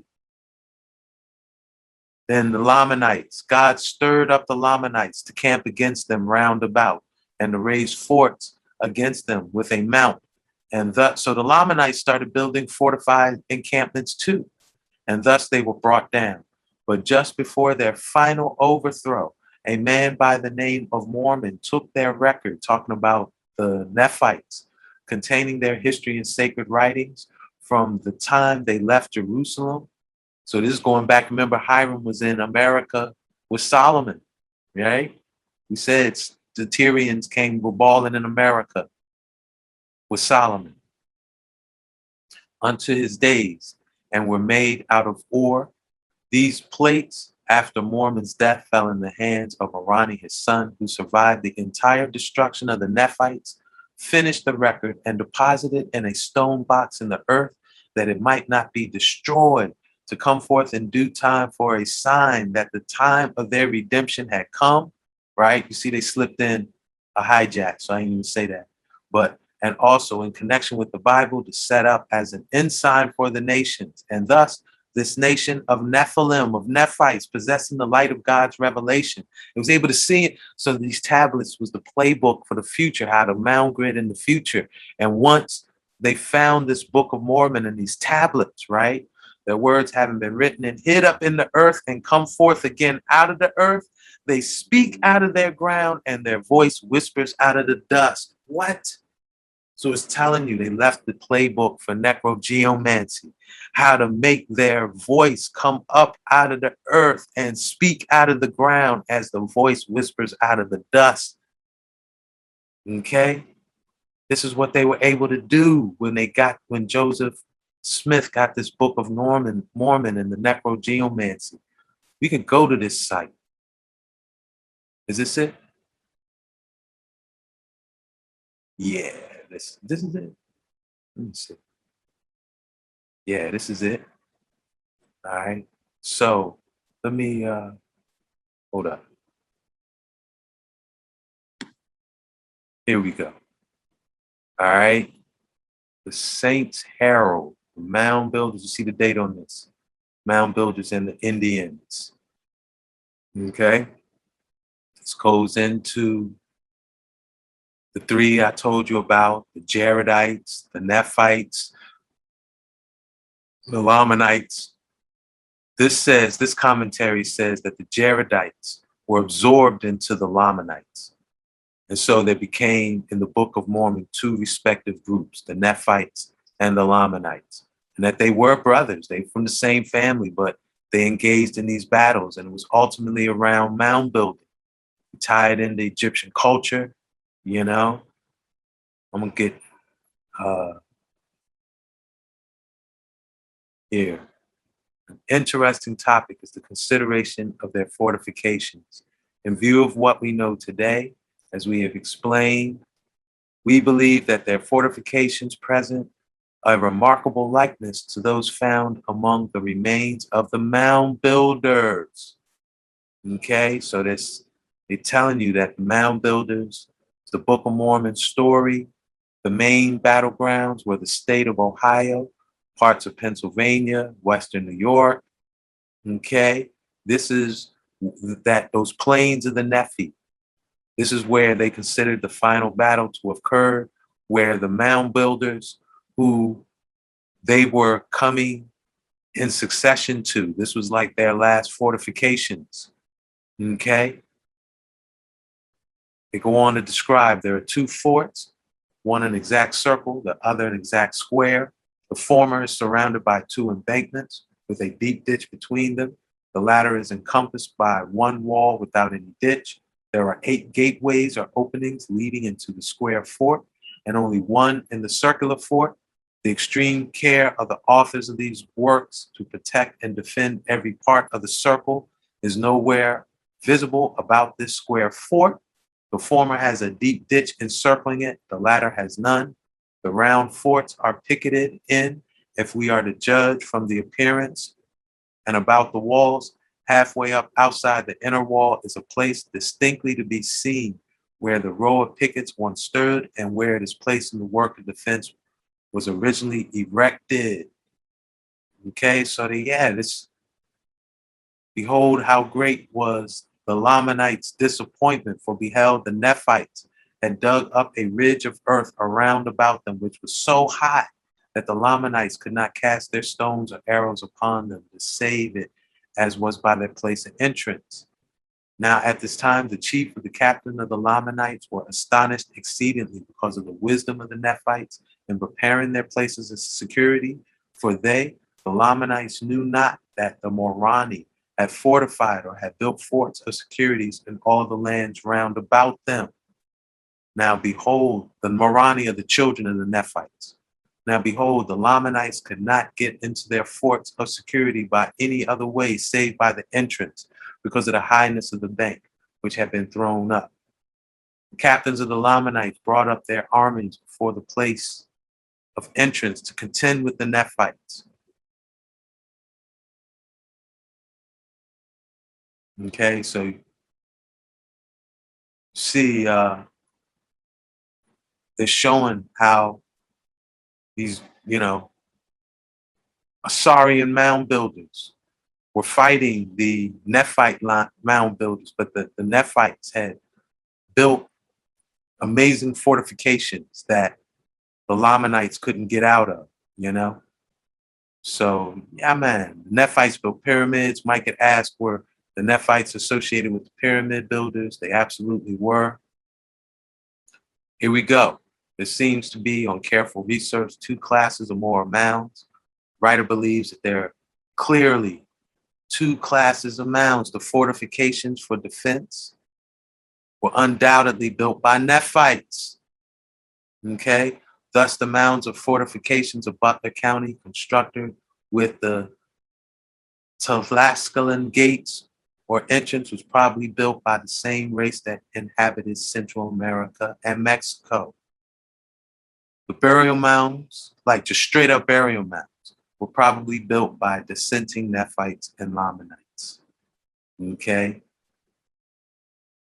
Particularly those mounds in which the remains of man are found commingled with the remains of animals, while the effigy mounds previously referred to could be ascribed to the previous civilization of the Jaredites.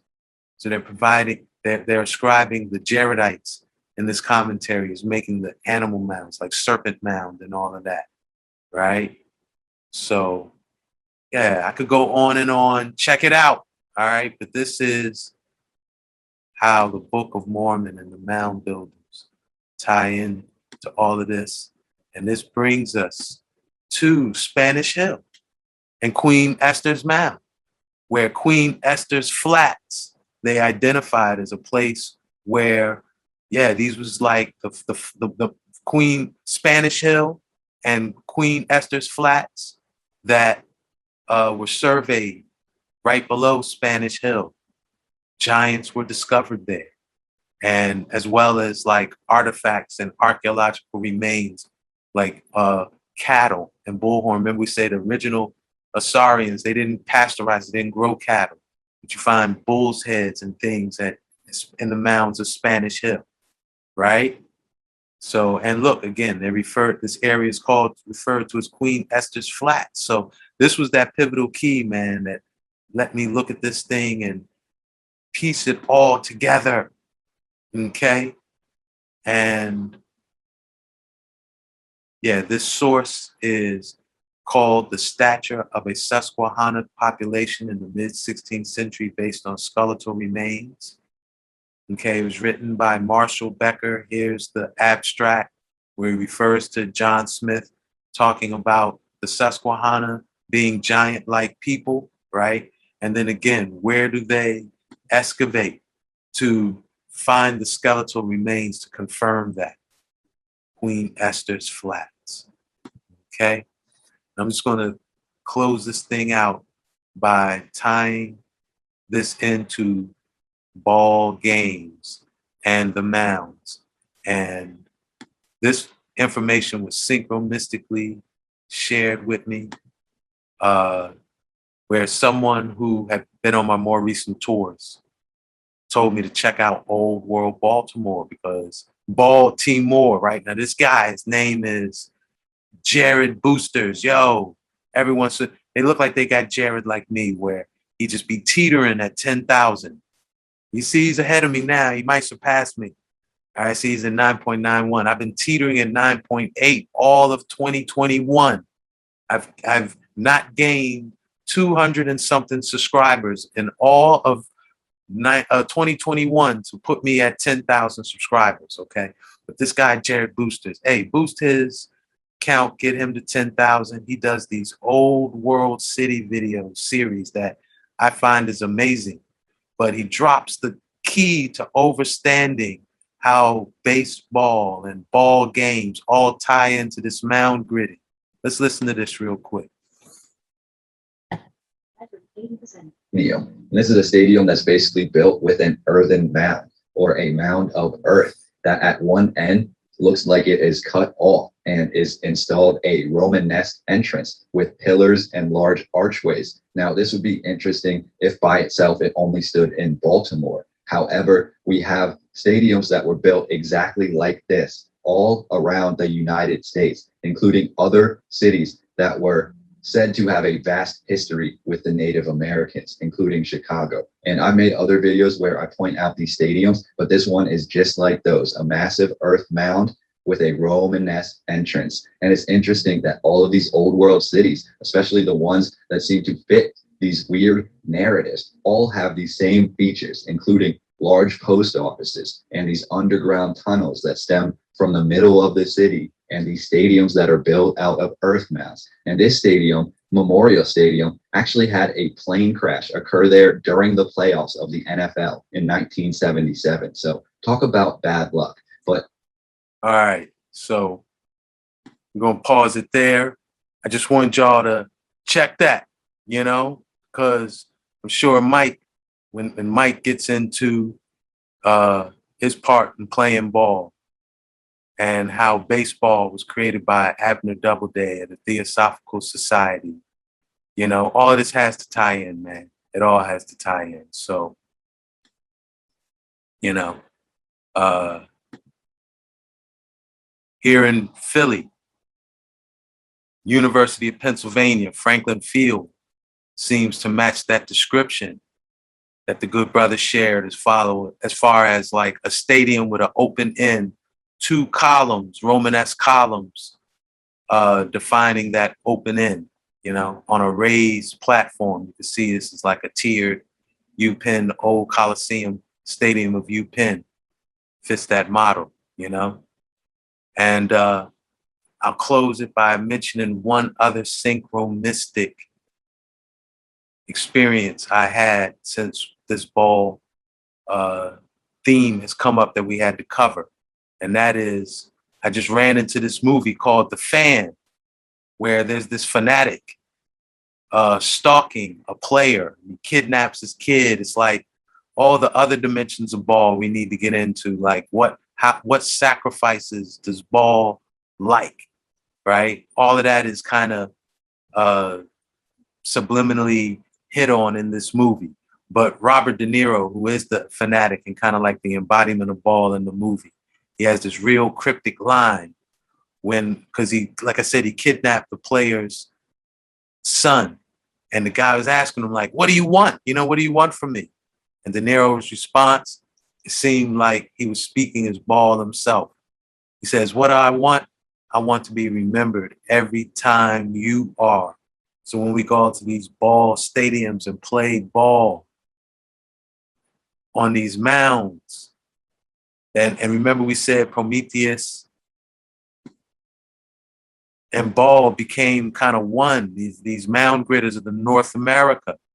You know, this is Baal in America. We balling in America, right? So, yeah, man, I hope this reasoning was consistent, had continuity. Mike had to tune out, man. He had, uh, you know, other responsibilities, and he didn't want to bust the flow of the reasoning. He didn't know my chamber was so fully loaded. And so he was like, Look, Ross, I don't want to interrupt your flow, but I got to go. I'm going to, uh, you know, line up 11 11, 11.11. We're going to play ball again. So uh, look out for that. And I hope this, you know, met your expectations and anticipation on our ball series. So from one mystic to you all, I say love and respect and look out for 11.11 soon. Peace.